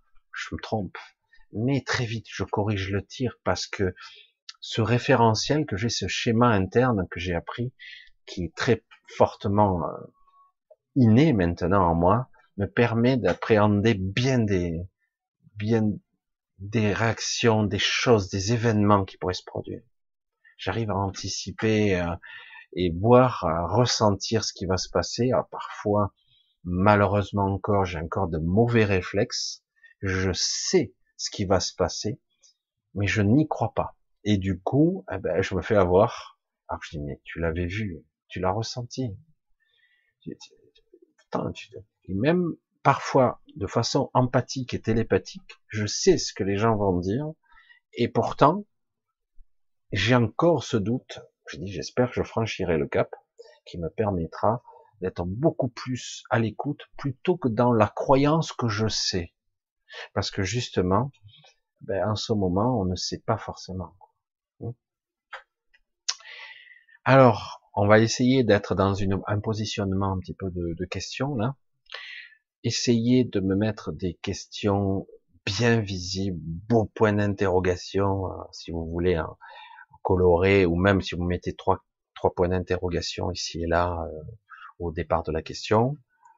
Je voulais signaler euh, de façon pudique, je le sais, mais je suis un petit peu particulier, moi, à ma façon, dans le confinement, mon, quelque part, j'ai plus, à nouveau, plus de travail, et j'essaie de me consacrer pleinement, complètement à ça. Je trouve que c'est important, ça a son importance en tout cas, et donc, euh, autant que possible, je, solliciterai autant soit peu, si vous le pouvez, votre soutien. Et je vais pas épiloguer là-dessus parce que j'ai beaucoup de difficultés avec ça, vous le savez, beaucoup de pudeur.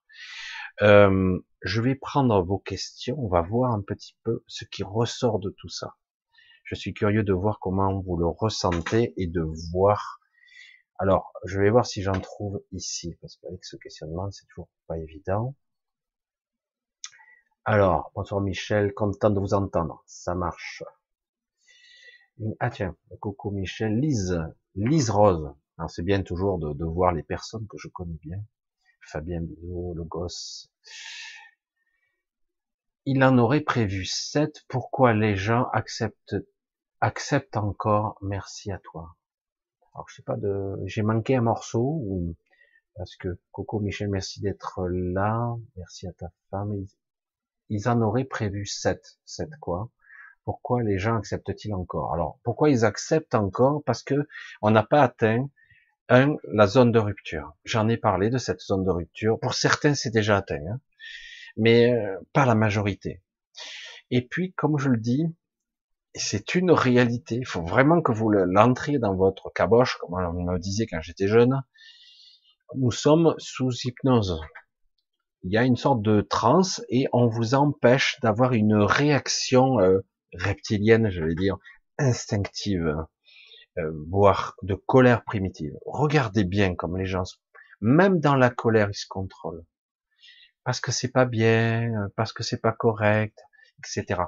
Il y a vraiment un, un état où les gens ne se rébellent pas parce que on est sur un sujet, une mémoire archaïque très ancienne. Euh, c'est une programmation, on a tous ce programme en nous, tous. Euh, c'est plus, c'est pas la, pas forcément la vibration de la peur de mourir. C'est, euh, c'est le fait de de ne pas être correct. J'essaie de bien le formuler. Ressentez bien ça. De ne pas être correct. C'est-à-dire, oui, je suis pas sûr pour la pandémie. Oui, il y a sûrement un virus. Oui, et donc quelque part, je veux pas être une mauvaise personne, et donc euh, je veux être euh, correct, c'est-à-dire euh, poli, intelligible. je veux pas être dans la bestialité, la méchanceté pure, la colère pure et dure, etc. Évidemment, dans la perte de contrôle, dans la folie, ce qui arrive parfois. Hein. certains esprits faibles vont céder. Hein. Vous le verrez de plus en plus. Ça fait parfois pour certains qui ont des sensibilités, ben, ça sera du terrorisme. Pour d'autres, ça sera d'autres bêtises, des conneries au boulot, etc., des pétages de plomb. Hein. Euh, mais dans, l'absolu, quelque part, la plupart des gens sont maintenus à part des vibrations. Alors ça passe de partout, hein, même par vos box. Je le dis, hein, c'est la réalité. Il y a des signaux dans les signaux.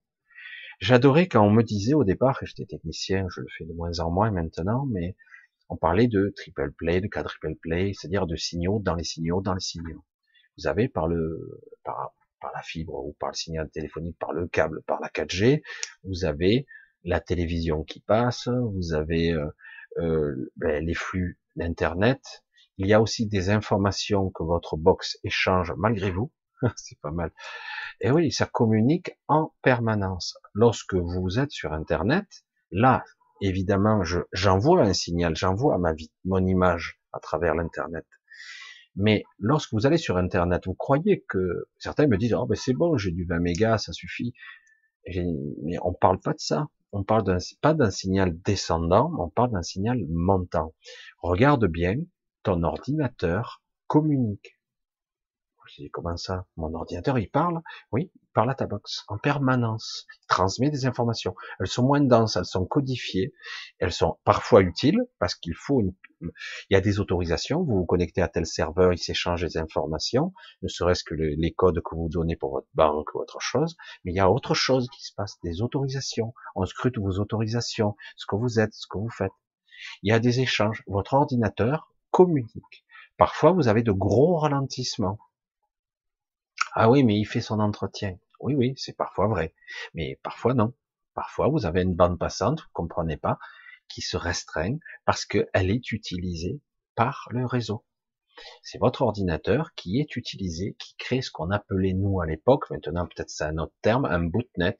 Un bootnet qui est en fait un bout de réseau. Votre ordinateur va avoir une fonctionnalité pour un but précis. Ça peut être du piratage comme ça peut être quelque chose qui est très bien connu des États et des systèmes. Tous les ordinateurs connectés, il y en a des milliards maintenant, des tablettes, des téléphones, des milliards, ça crée un gigantesque réseau qui fait que c'est un, tout ça, ça va sur des serveurs, c'est centralisé. Ce n'est pas, ce ne sont pas que des datas, c'est beaucoup plus que ça. Et je vous parle en tant que technicien. Et pour ça qu'il y a des moments, tu te dis, attends, qu'est-ce qui se passe avec ma box? Je coupe, hein. Je te dis, oh, parce que je coupe le signal. Je renclenche, j'attends qu'elle se réinitialise, elle se reboot, elle redémarre, et puis je vois, hop, c'est revenu. Et puis dix minutes après, on recommence. Hop, ils envoient, et tant qu'il n'a pas envoyé ces informations, votre ordinateur, il continue. C'est vraiment très étonnant. Ils peuvent tout faire. Et lorsque vous avez un contrôle des, signaux entrée-sortie, vous voyez que ça communique sans arrêt. Alors c'est du binaire, c'est du langage machine, mais euh, vous pouvez pas le traduire directement, mais c'est quand même assez poussé. Et c'est de pire en pire. En plus de ça, vous êtes bombardé de signaux, hein, de fréquences qui sont des signaux dans les signaux. Alors, euh, eh ben, votre cerveau il le capte ça. Eh, nous sommes à des fréquences. Certains disent ouais, mais les fréquences, ah oui, mais tout est fréquence, tout est vibration dans ce monde. Et donc, on peut vous maintenir en basse vibration, en zone hypnotique. Lorsque j'ai fait cette, euh, c'est pas pour rien que j'ai mis cette affiche. Il y a plusieurs trucs. Il y a, j'allais dire, les six, la lune. Il y a des égrégores d'énergie. Il y a une porte ouverte vers quelque chose et personne ne, ne veut l'emprunter par crainte. Certains ont commencé à franchir cette porte, ce passage. Hein. et, euh, et donc, quelque part, ça signifie que la porte est ouverte. On peut y aller. Mais certains disent, mais comment, comment ça? Il dit, oui, oui, on peut y aller, ne serait-ce que la nuit. Cette nuit, ce matin, ce matin, je vais le dire comme ça, ce matin, j'ai vu que pas mal de personnes, et ça a tendance à être féminin quand même, hein, pas mal de personnes sont sorties. Visiblement, j'ai été très étonné. Elles me, toutes ces dames entre guillemets me connaissent très bien.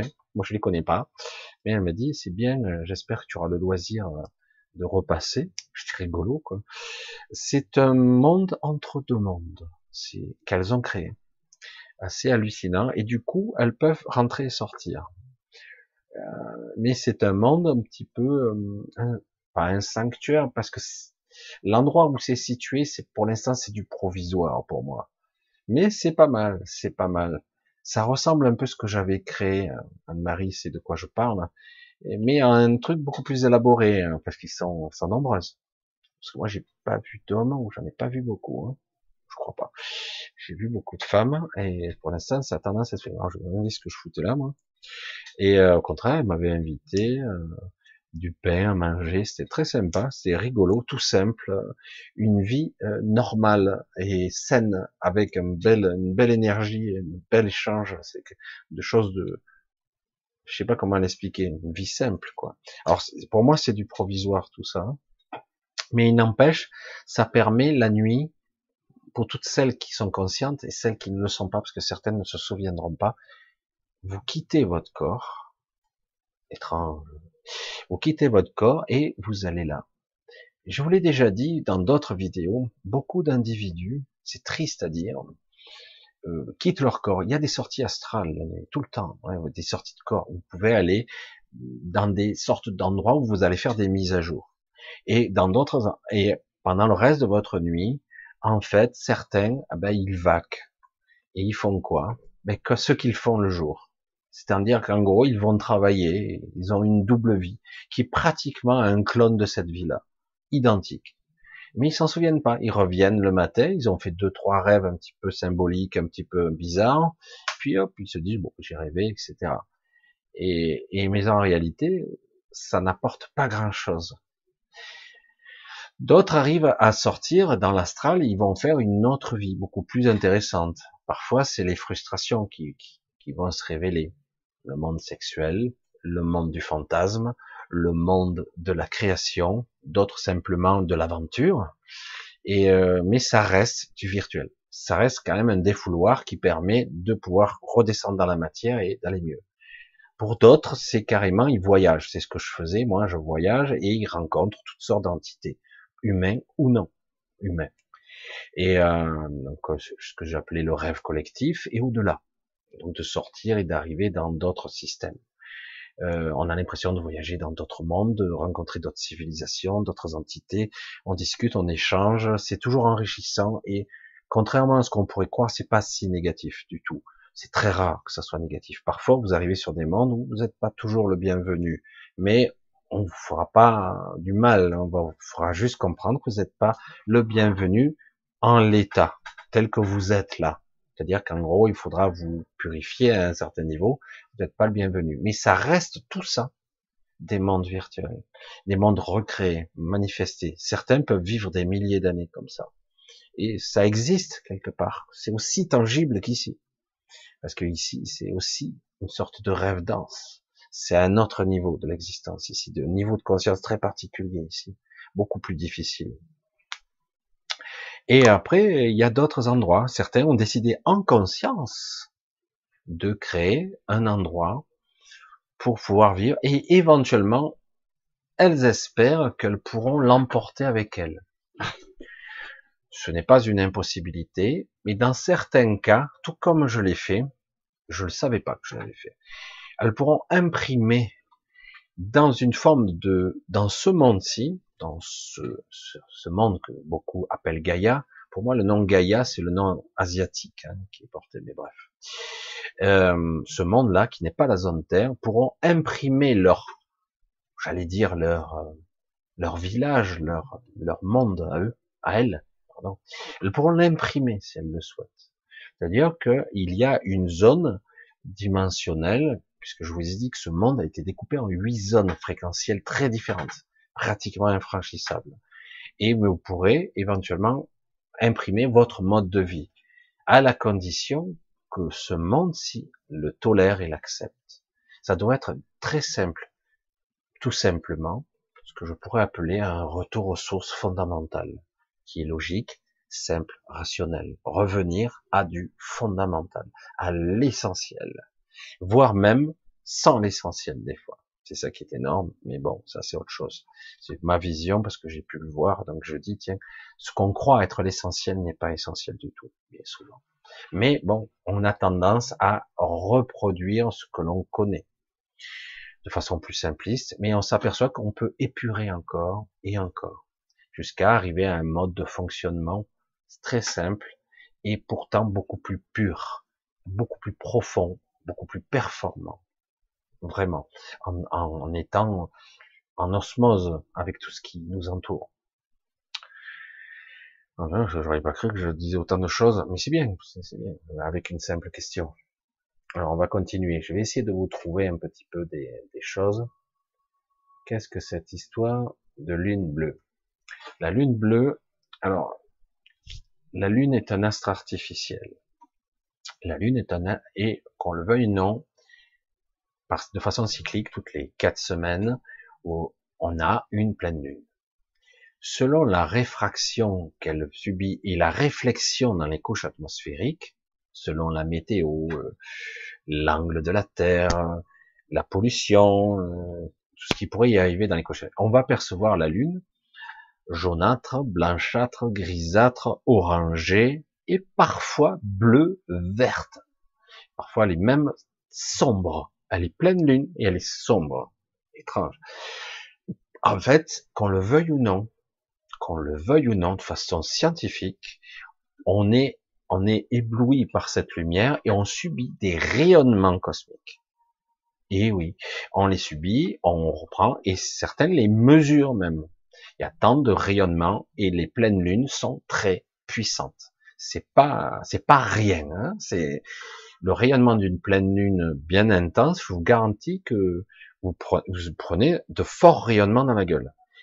Une grosse partie de ce rayonnement fait que c'est une certaine mécanique entre soleil et lune, même si la Terre, la lune est artificielle et qu'un certain soleil aussi d'ailleurs. Mais il n'empêche que ce rayonnement est utile à la vie. Sans ça, cette zone Terre, ce vaisseau, une petite parabole là-dessus, mais je sais pas si vous êtes prêts à entendre. Parce que je, ne détiens pas toutes les informations, mais on verra. Je vais y revenir peut-être tout à l'heure. La zone Terre, donc, se fait, a besoin, parce qu'elle est connectée à, ce monde, et donc, elle est soumise quand même à la vie et à la mort, à tout un cycle de renaissance et de mort permanente. Les météos, la météo, les climats, je veux dire, tout ça. Donc, elle est, non, nous, vivons dans cette zone Terre.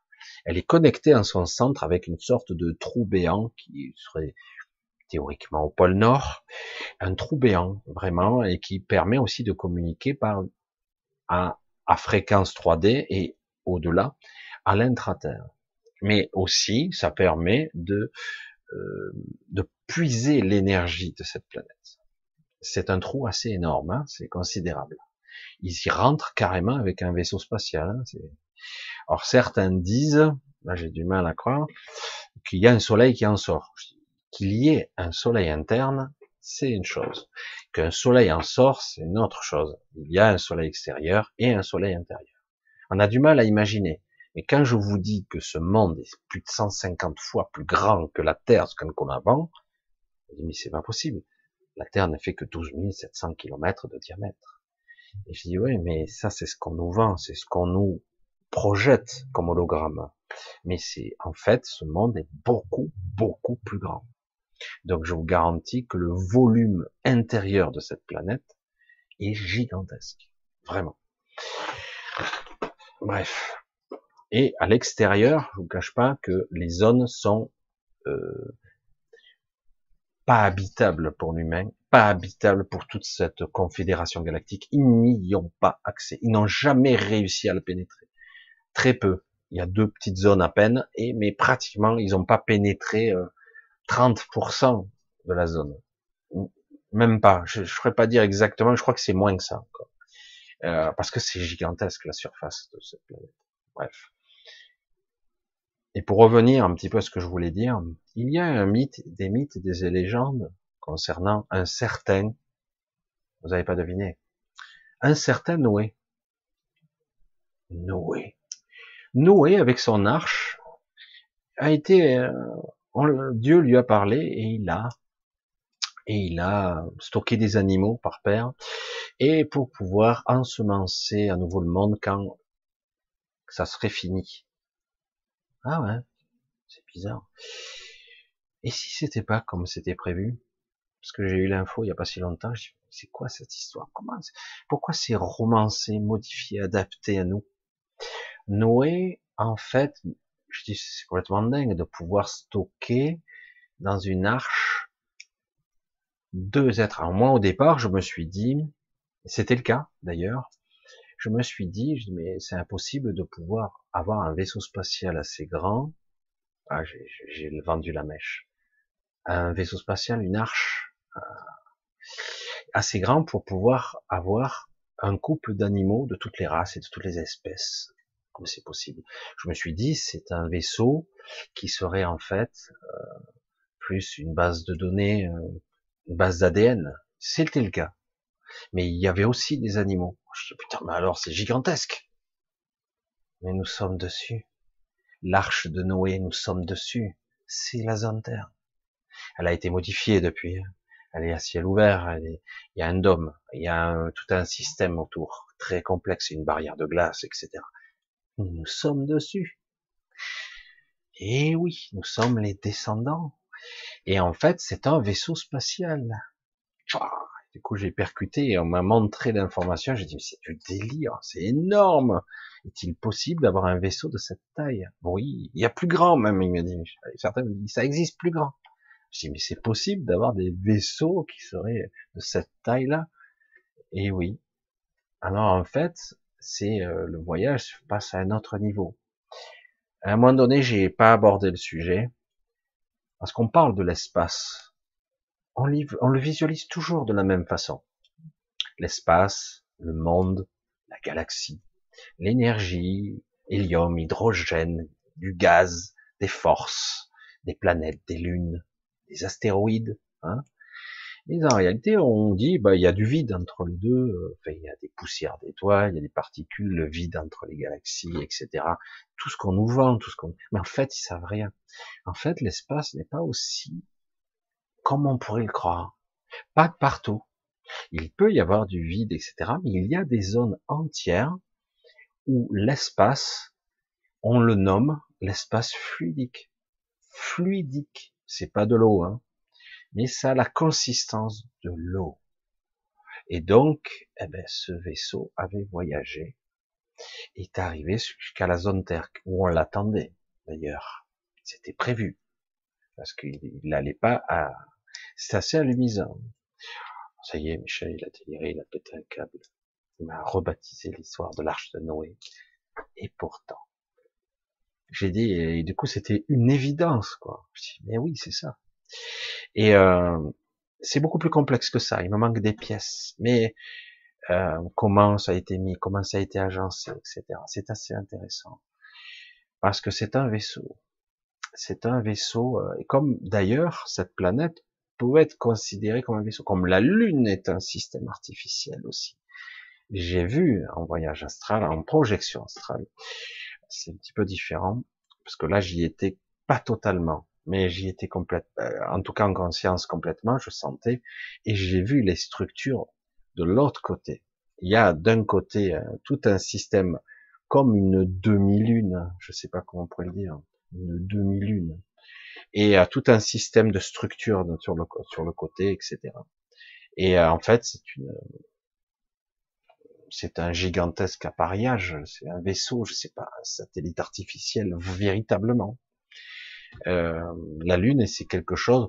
J'en ai pas fait le tour, je suis pas allé souvent, hein, c'est dommage, parce que vraiment pour y aller, il faut y être invité. Même ceux qui ont le voyage astral, tout ce qu'ils pourront voir, c'est voir de loin. Dès qu'ils s'en approchent, ils sont repoussés. Euh, il faut vraiment l'autorisation. Allez, c'est bon, Michel. Euh, allez où la camisole? Ah, je vous dis, je vous promets, des fois, je vous dis des trucs bizarres. Hein. C'est pas grave, hein, Allez, on continue, on continue. C'est complètement hallucinant. Mais c'est très intéressant, je trouve, de plus en plus. Euh, ce qui est triste, c'est que quelque part, on vous vend une certaine réalité pragmatique, simpliste même. Système solaire, neuf planètes gravitant autour d'un soleil qu'on appelle soleil. Ah ouais, soleil s'appelle soleil. Ah ouais, d'accord.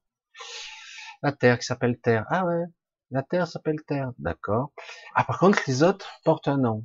Il y a une histoire, hein. Mercure, Vénus, toute une, toute une mythologie basée là-dessus. Mars, qui aurait été détruite, une autre planète qui aurait été détruite, dont on est dans la ceinture d'astéroïdes entre Mars et Jupiter, une planète détruite, une neuvième ou dixième planète, puisque bon, après toutes les planètes soi-disant ou gazeuses ou aquatiques, un petit peu bizarre, qui seraient, comme Jupiter soi-disant, une un soleil avorté, hein, soi-disant c'était la théorie, hein. et après Uranus, Neptune, qui sont plutôt Neptune, hein, on pense à une planète océan ou quelque chose comme ça. Et je vous parle pas de tous les satellites qui gravitent. On en découvre sans arrêt des satellites qui ont la, la taille pour certaines de la Terre, la Terre hypothétique. Alors, j'adore tout ça, Pluton et compagnie, et il y aurait la planète 9 ou la planète 10, ça dépend, qui aurait une orbite beaucoup plus allongée, qui serait comme une fronde qui passerait très près du Soleil par moment, et qui passerait entre l'orbite, ça dépendrait, elle n'est pas toujours, elle passerait très proche de la Terre, elle est d'ailleurs pas très loin, euh, certaines l'appelaient Nibiru. Nibiru a été détruite, selon moi. C'est vrai que je le savais pas, mais c'est vrai qu'elle a été détruite. Mais c'est vraiment une dixième planète du système solaire et qui est en fait une pas une planète du tout. Et non, c'est en fait un deuxième soleil qui n'a jamais éclos. C'est une naine brune. Je, je connaissais pas tous ces termes, je suis pas astronome et euh, c'est vrai que petit à petit j'ai pu le voir. Je dis c'est une planète qui est plus grosse que la Terre, plus grosse que la Terre, que je vous dis, c'est cette planète, mais qui a surtout une magnitude, une densité, puisque c'est une, pas une planète à neutrons, mais une planète, un soleil qui n'a, qui n'est, qui est éteint, tout simplement, qui n'a pas amorcé son cycle de réaction, fusion nucléaire, euh, transformation matière-énergie, euh, hélium-hydrogène, et euh, son rayonnement qui n'a pas accompli mais c'est un, on va dire, un système, un, un, bis, ou avec deux soleils, en fait, notre système solaire. Mais le problème, non, est plus complexe. En fait, notre système solaire n'est pas tout à fait comme ça. Et en plus, la Terre a été modifiée dans sa structure dimensionnelle. Elle est au fond d'un trou. Donc quelque part, la lumière du soleil, de notre véritable soleil, on ne parvient pas vraiment directement. Parfois on le voit, parfois, par reflet, par réfraction. Parfois on le voit, on a l'impression d'avoir deux soleils. Un plus petit, un plus grand. Le plus petit est en fait le plus gros. Amusant, hein parce qu'on est trop loin, on est au fond d'un trou. On a du mal à imaginer que l'espace-temps peut être recourbé. certains me disent, mais oui, évidemment, l'espace-temps, la gravité et le temps font que ça courbe l'espace. C'est pour ça qu'on appelle ça l'espace-temps. La lumière, d'ailleurs, quand on l'observe, elle est déviée par la force de la gravité d'un astre. Par exemple, si le Soleil a une telle masse, une telle masse, une densité volumique particulière, elle va courber l'espace-temps. Donc on a du mal à imaginer que l'espace peut être recourbé. Une structure intangible qui est une autre dimension, la quatrième en l'occurrence. Mais au-delà de tout ça, euh, certains maîtrisent ces, ces, ces choses-là. C'est pour ça que je vous parle d'une sphère de Dyson, d'un système gravimétrique qui a maintenu une pression énergétique qui maintient la Terre ou la, toute la planète dans une densité qui a fait que ça l'a alourdi, alourdi, alourdi, densité extrême. Du coup, euh, c'est une sorte de sphère particulière qui nous reprojette ce qu'on peut appeler, ce qui existe déjà. Mais c'est une, c'est une sorte d'hologramme très élaboré, minimum quadridimensionnel, très sophistiqué, mais qui reflète la réalité. Mais beaucoup s'aperçoivent qu'il y a des erreurs. Souvent, il y a toujours, pourtant ils font de sont mathématiciens, sont physiciens, astrophysiciens, cosmo, ils, ont toutes sortes de calculs possibles et chaque fois, il y a des erreurs. Micro-erreurs ici et là. Et oui, parce qu'en réalité, la Terre n'est pas géolocalisée exactement où elle est censée être. évidemment, puisqu'elle est détournée. La Terre qui n'est pas la Terre. Et donc, euh, à un moment donné, il y a cette zone qui a été euh, noyé ou investi de cet espace fluidique en créant ce trou. C'est pas du liquide, c'est visqueux. J'ai eu l'opportunité de passer par là, c'est pas agréable du tout. Si vous envoyez, euh, je vous le dis, hein, si vous envoyez, euh, vous avez la capacité d'envoyer une fusée une fusée très élaborée, très puissante à la verticale, en admettant, même si vous êtes très fort en balistique, vous allez voir que ben, elle est déviée très vite de sa trajectoire. On vous dit, c'est la balistique, c'est normal, il y a l'inertie, le mouvement de la planète, etc. Il vaut mieux utiliser euh, à l'équateur la vélocité de la planète qui tourne euh, pour faire 24 euh, heures d'une journée, hein.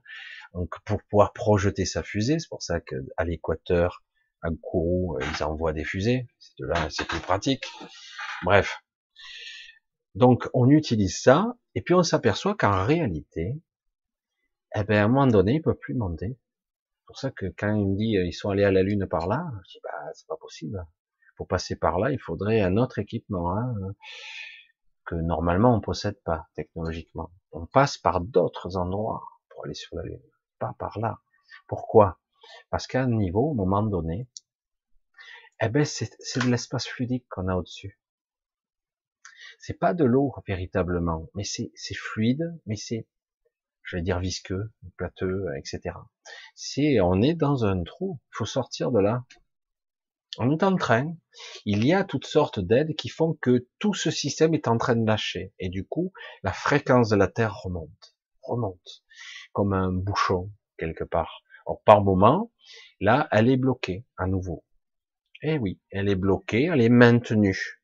Ils ont réussi à nous rebloquer. Même si on est remonté d'un paquet, là, elle est bloquée. Et, euh, et donc, du coup, on est au-dessus. Si tu t'envoies un, ballon, machin, tu vois qu'il se disloque tu ne peux pas aller au-delà d'une certaine altitude. Alors, je sais plus combien c'est, 36, 50 km, je ne sais rien. Euh, je me souviens plus, je, je l'ai su. Mais euh, donc, après, tu ne peux plus. Ça ne peut pas passer. Ça ne tient pas à chaque fois. On n'arrive jamais à voir la totalité de la planète. Jamais. Jamais. On n'y arrive pas assez loin. Et oui, je sais que c'est assez étrange. Du coup, c'est pour ça que je parle de l'espace fluidique. L'espace n'est pas comme on croit. C'est pas juste du vide avec du froid absolu, euh, si tu t'éloignes, etc., avec juste des gaz et des particules en suspension, euh, des particules de glace euh, ou autre, de la poussière, des gravats. Il n'y a pas que ça. Il y a ça à certains endroits, mais il y a aussi toutes sortes de structures, des nuages gazeux, des, de l'eau, de la glace, et il y a aussi un espace fluidique, et probablement même des, des stades où l'espace euh, est plus multidimensionnel, étrange. C'est indescriptible. Tu rentres ici, tu ressors là, tu risques de te perdre dans des espaces. Il y a les espaces noirs aussi. Les espaces noirs, c'est qu'il n'y a rien. Euh, tu pourrais ne jamais ressortir. Tu ne peux pas te repérer. Tu as un vaisseau spatial, tu rentres là-dedans, tu peux te perdre. Si tu n'as pas euh, une carte très bien définie, euh, une technologie très particulière, tu rentres, il n'y a que du noir. Tu peux aller très loin, tu ne verras pas les étoiles, tu ne verras pas de soleil tu rentres dans un espace noir. Il y a beaucoup de choses dont on est bien loin de comprendre, bien bien loin. Alors c'est vrai que beaucoup de gens très intelligents nous appuient là-dessus. Je dis mais tant que réellement on ne sera pas allé au-delà, parce que pour l'instant, oui, tu peux agrandir la matrice, tu peux l'agrandir, faire croire qu'on va un peu plus loin. Peut-être dans 30 ans, dans 50 ans, on fera du tourisme spatial, on ira en orbite, mais guère plus loin, quoi mais c'est pas du véritable orbite. On ira à certaines altitudes, c'est tout. Et on verra ce qu'on veut bien y voir, c'est-à-dire pas grand-chose. Parce que bien souvent, quand on arrive là, c'est un peu noir quand même. Hein. tu ne vois pas les étoiles. C'est pas vrai. Bref, je suis encore dans mes délires. Hein. Évidemment, je vais à contre-courant, c'est complètement dingue, mais qui peut prétendre réellement être allé sur la Lune? Avec euh, cette marmite, cette cocotte minute flottante, dont on a perdu les plans. C'est encore plus amusant, ça. En plus, ils ont perdu les plans. Je dis sérieux, tu me prends pour un con, quoi. De toute façon, bon, c'est bien, quoi. Bref. C'est vrai que pour la plupart des gens qui sont euh, et scientifiques, voire ingénieurs, qui disent mais c'est pas possible, tu dis des conneries, on a pu démontrer ça. Oui, oui, oui avec euh, une technologie qui aurait un milliard d'années d'avance sur tout ce qu'il y a de connu, on peut leurrer les instruments, y compris de navigation, compas, nord, etc., les points cardinaux, etc. Euh, on peut leurrer beaucoup d'instruments, on peut leurrer ce qu'on voit aussi par projection holographique. Certains se sont posé des questions, sont tombés, disent waouh j'ai un super télescope, je vois Jupiter en gros, euh, ah c'est bizarre, qu'est-ce qui s'est passé? Ah non, j'ai dû rêver certains films 24-24 pour essayer de, de repérer, mais tu peux pas être vigilant et de tout regarder en tout moment. Parce que parfois, il y a des aberrations. Il y a des choses qui sont... La projection holographique, elle marche pas si parfaitement. Certains ont plus ou moins euh, essayé de filmer 24-24 la Lune, simplement. Parce qu'elle est très proche. Et du coup, ils ont pu voir, il y a eu l'histoire de la vague, donc c'était assez étrange. Mais il y a eu beaucoup d'autres histoires où on voyait par moment à la surface euh, brouillard, structure, et même des appareils qui volaient ici et là. Mais c'est étrange parce que, évidemment, comme on voit à travers des couches atmosphériques, on, ne voit pas nettement. On n'a pas une visibilité nette. Et il faudrait avoir, comme par hasard, une vision en orbite, par un télescope, par exemple, orbital. Ah, ça existe. Mais c'est bizarre, on n'a pas de vision nette. Vous avez vu des photos gros plan net, mais vraiment la définition, parce que je vous garantis que s'ils le veulent, ils pourraient voir, euh, j'allais dire, euh, une fourmi sur la Lune. J'exagère à peine. Mais vous avez jamais eu cette définition de photo, jamais, jamais.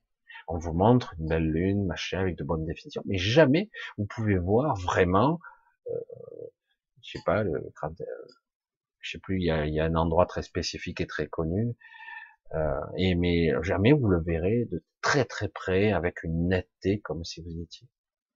Et pourtant, on pourrait, on pourrait sans problème avec la technologie d'aujourd'hui. Bon allez, je continue parce qu'autrement, c'est vrai que je voyais, je veux vous parler de beaucoup de choses. Je sais que c'est un petit peu délicat pour certains. Alors, on continue.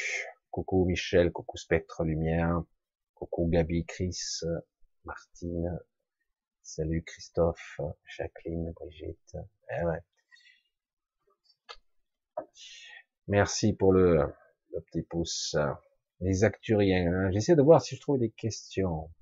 Les loups-garous vont être de sortie. Hein, les loups-garous, les licans, les lycanthropes, les légendes extraordinaires avec les radiations de la Lune qui provoquent des mutations. C'est pas un mythe, c'est ça qui est étrange. Euh, les mutations peuvent être produites par toutes sortes de rayonnements qui déclenchent ou activent l'ADN. On dit, à tort ou à travers, euh, c'est amusant, hein, dans tous les sens, euh, que les loups-garous ont été infectés par un rétrovirus particulier. C'est quoi la particularité? C'est de l'ADN, c'est une modification en structure de notre programme génétique, de notre système cellulaire. Après, bon, on a rendu spectaculaire le côté transformation d'un homme en loup-garou dès que la pleine lune rayonne. Mais c'est pas complètement stupide, hein, croyez-moi.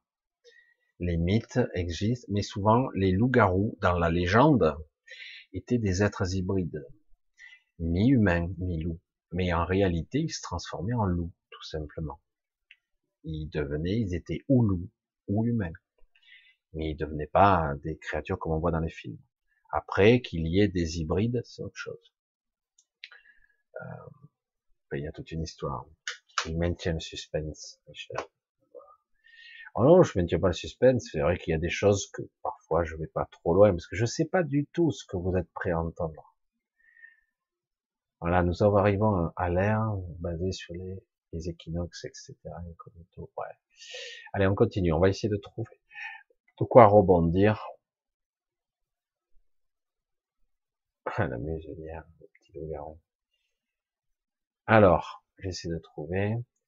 Non, en circulé, il n'y a rien à voir. En effet, CMM, il faudrait être aussi ne plus acheter chez Amazon. Eh oui, mais quelque part, on nous pousse à ça. Eh oui. Allez, j'essaie de trouver une question éventuellement. Ah, le chat. Ah ben voilà, c'est retombé en bas. Ah ben voilà, tiens. Odile, ben tiens, je vais te la prendre. C'est la dernière, mais comme quoi, hein, ça veut rien dire. Hein. Ah, ah. Est-ce que notre espace Terre est comme dans le Truman Show? Non, non. Mais le Truman Show est une vision intéressante. Pourquoi? Il faut bien se remettre dans le contexte. Le Truman Show, c'est quoi? Donc, il, dans la Lune, il a placé une caméra et c'est là qu'il observe celui qui a créé, on va dire, l'environnement de Truman. Hein. Donc ils ont créé toute une ville. Ils ont jusqu'à de la naissance jusqu'à ses 30 ans, je sais plus jusqu'à ses 30 ans, ils ont créé une ville. Ce qui était intéressant là-dedans, parce que ce qu'on vit nous est beaucoup plus complexe, hein, attention. Mais ce qui est intéressant, c'est qu'on peut, comment est-ce possible, faire croire à un individu qu'il a une vie normale si tu as créé une ville entière. tu lui crées des opportunités, un travail, une vie, une femme, tout. Et euh, donc, il a une vie, euh, des copains, tout, tout est trafiqué, tout est prévu. Si c'est pas lui, ça sera une autre. Alors des fois, il y a eu, d'ailleurs, dans le Truman Show, des petites erreurs ici et là. On a créé un traumatisme, un traumatisme volontairement quand il voit son père se noyer, qu'il retrouve par la suite d'ailleurs. Il faut suivre le film. Et du coup, quelque part, inconsciemment, il a peur. Il a peur de la mer. Il a un trouble obsessionnel avec la peur, une phobie. Et du coup, il ne prendra pas de bateau pour s'échapper de cette ville. Parce que c'est le seul moyen de partir, c'est par la mer. Parce qu'ils ont créé une île, en fait. Et du coup, il reste dans son village pendant 30 ans, on l'a conditionné, etc. On l'a occupé, jour après jour, pour vendre, entre guillemets, cette émission de télé-réalité, le Truman Show. Bon, il y a quelques aberrations, mais c'est intéressant, c'est le côté, est-ce que ça serait possible?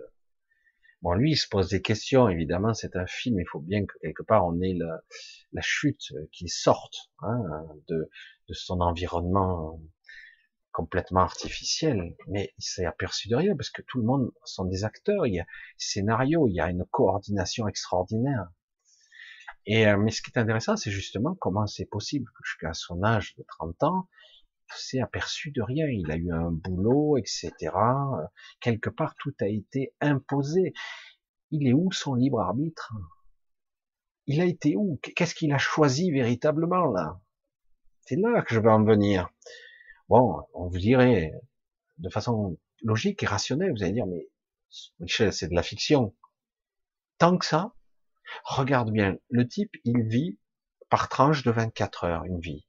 Par tranche, il dort, il mange, il a eu des parents, il a rencontré sa femme, etc. Si quelque part on crée des opportunités, chaque fois, au bout d'un moment, et qu'on sait tout ce qu'il vit, on sait tout ce qu'il pense, on sait tout ce qu'il fait. Il a eu aucune intimité, cet enfant. Jamais. Aucune intimité.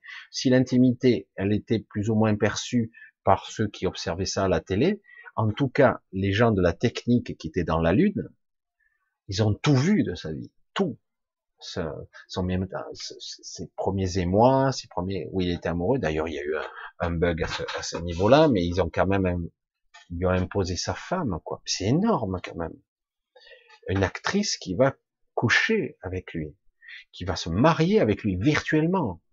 Vous rendez compte, quoi, c'est énorme. Et qui, pro, qui vendent des produits, en plus, ça c'est encore plus amusant pour gagner de l'argent. Ils vendent, ils font du placement de produits, c'est incroyable. Mais c'est assez amusant de voir que quelque part, on a créé un environnement complet, travail, femme, tout, artificiel. Tout a été prévu, même s'il y a eu pas mal de bugs mais globalement, c'est énorme. Et que jusqu'à un certain moment, il ne se posait pas de questions. Il ne s'en posait pas. Et il a fallu quelques erreurs successives qui font qu'il a commencé à se poser des questions. Mais même jusqu'au bout, il n'y croyait pas, il n'était pas sûr. Et puis à la fin, oui. Mais dans la réalité, je vous garantis que pour s'émanciper, pour s'échapper, pour se libérer mentalement pour croire que toute sa vie est un mensonge, c'est très dur à accepter, très dur. Et de croire qu'il n'a jamais eu le moindre choix, jamais, très, pratiquement jamais, très peu. Parfois, peut-être qu'il a aimé ça, bon, on lui a choisi ça parce que c'était possible, mais réellement, il n'en a jamais eu. Et, et pourtant, il a vécu toute une vie. Franchement, quand on se pose la question, combien d'entre vous, d'entre nous, ont eu le choix dans la vie? Combien de personnes se sont posé la question à un moment donné, est-ce que j'ai vraiment choisi? Bon, il y avait cette usine à côté, ben, bon, ben, finalement je suis allé là, ou euh, j'ai essayé ça, mais j'ai pas été doué, ça a pas marché. Parce que si on, on imagine, tout est artificiel, il faut imaginer quand même, et que finalement on t'emmerde tout ça, finalement tu prends pas ce boulot, et on va te proposer, ben, on va, tu vas recevoir un a une convocation d'un job, tu vas y aller, ça va se passer correctement, tu vas être plus ou moins bon, on va te féliciter. Alors du coup, tu vas rester plutôt là, puisque quelque part on te valorise. Il est où le choix? Il est où? C'est ça qui est intéressant dans le Truman Show. C'est très, c'est vraiment des questions existentielles très très pertinentes. Et en plus ici, c'est beaucoup plus élaboré, beaucoup plus complexe.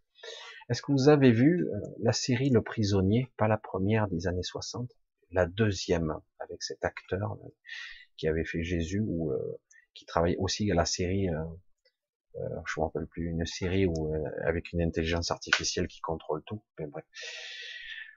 Là, on voit bien, c'est beaucoup plus élaboré. Évidemment, on n'est plus dans l'esprit de la première saison, de la première série anglaise.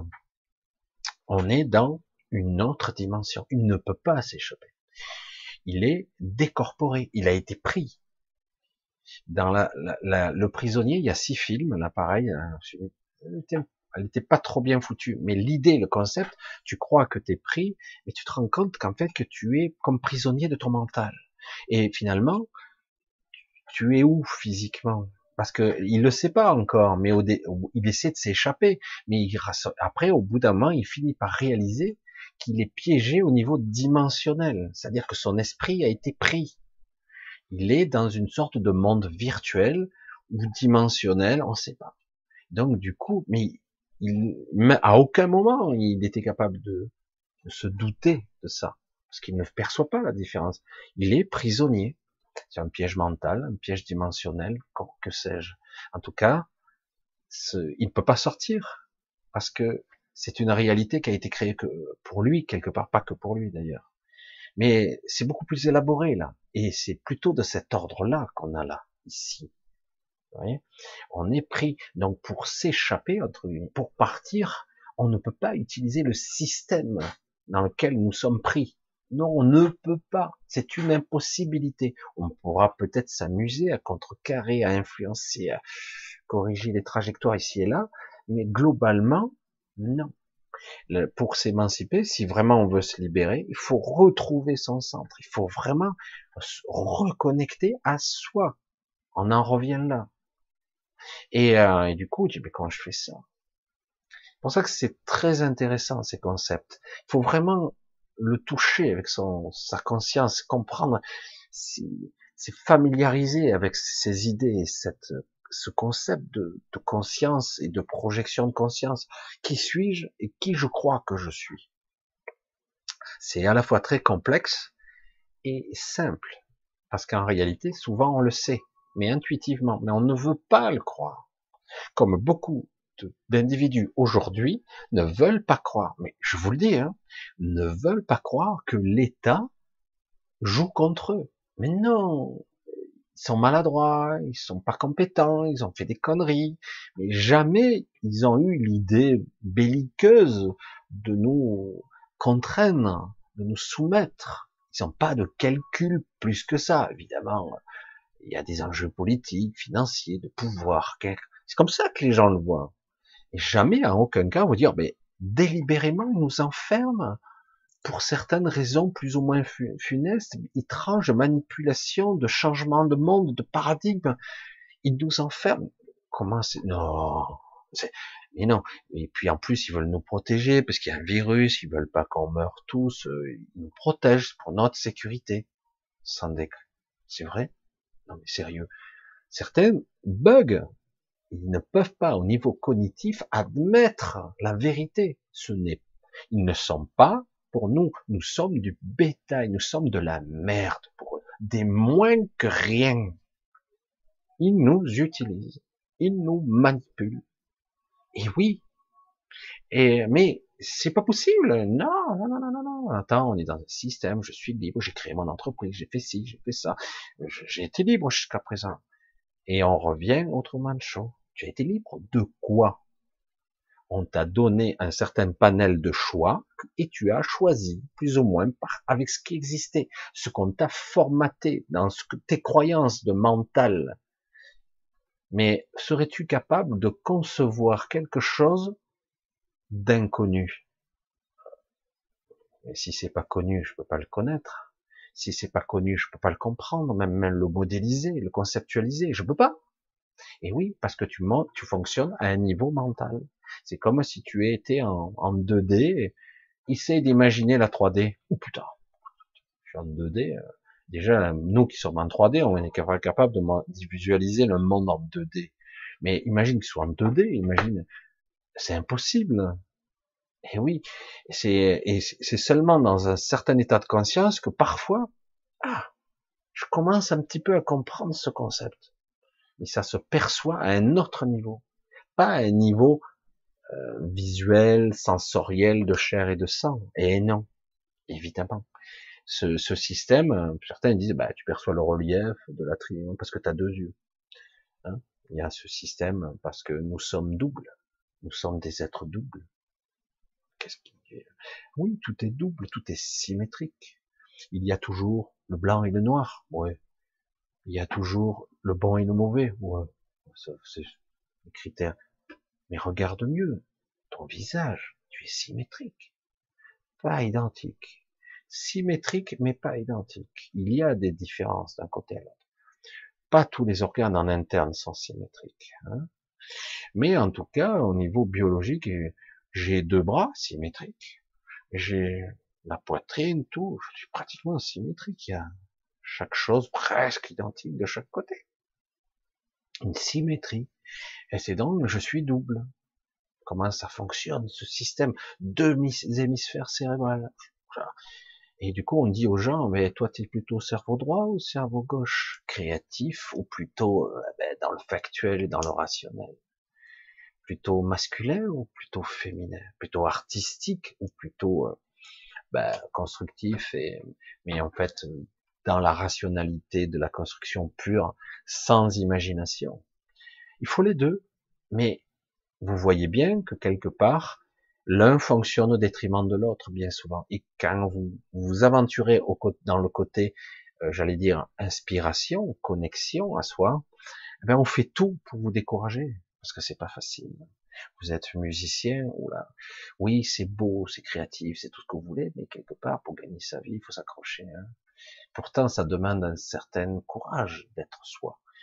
Et vous êtes créatif, vous êtes peintre, vous êtes quelqu'un qui construit, qui ont des visions architecturales extraordinaires et non pas ces merdes en béton, HLM et, maisons horizontales qu'on construit. Certains se disent architectes. T'es architecte? Je dis, je sais pas, moi, hein, je prends un logiciel c'est bon, il me le fait ça. J'ai pas besoin d'être architecte.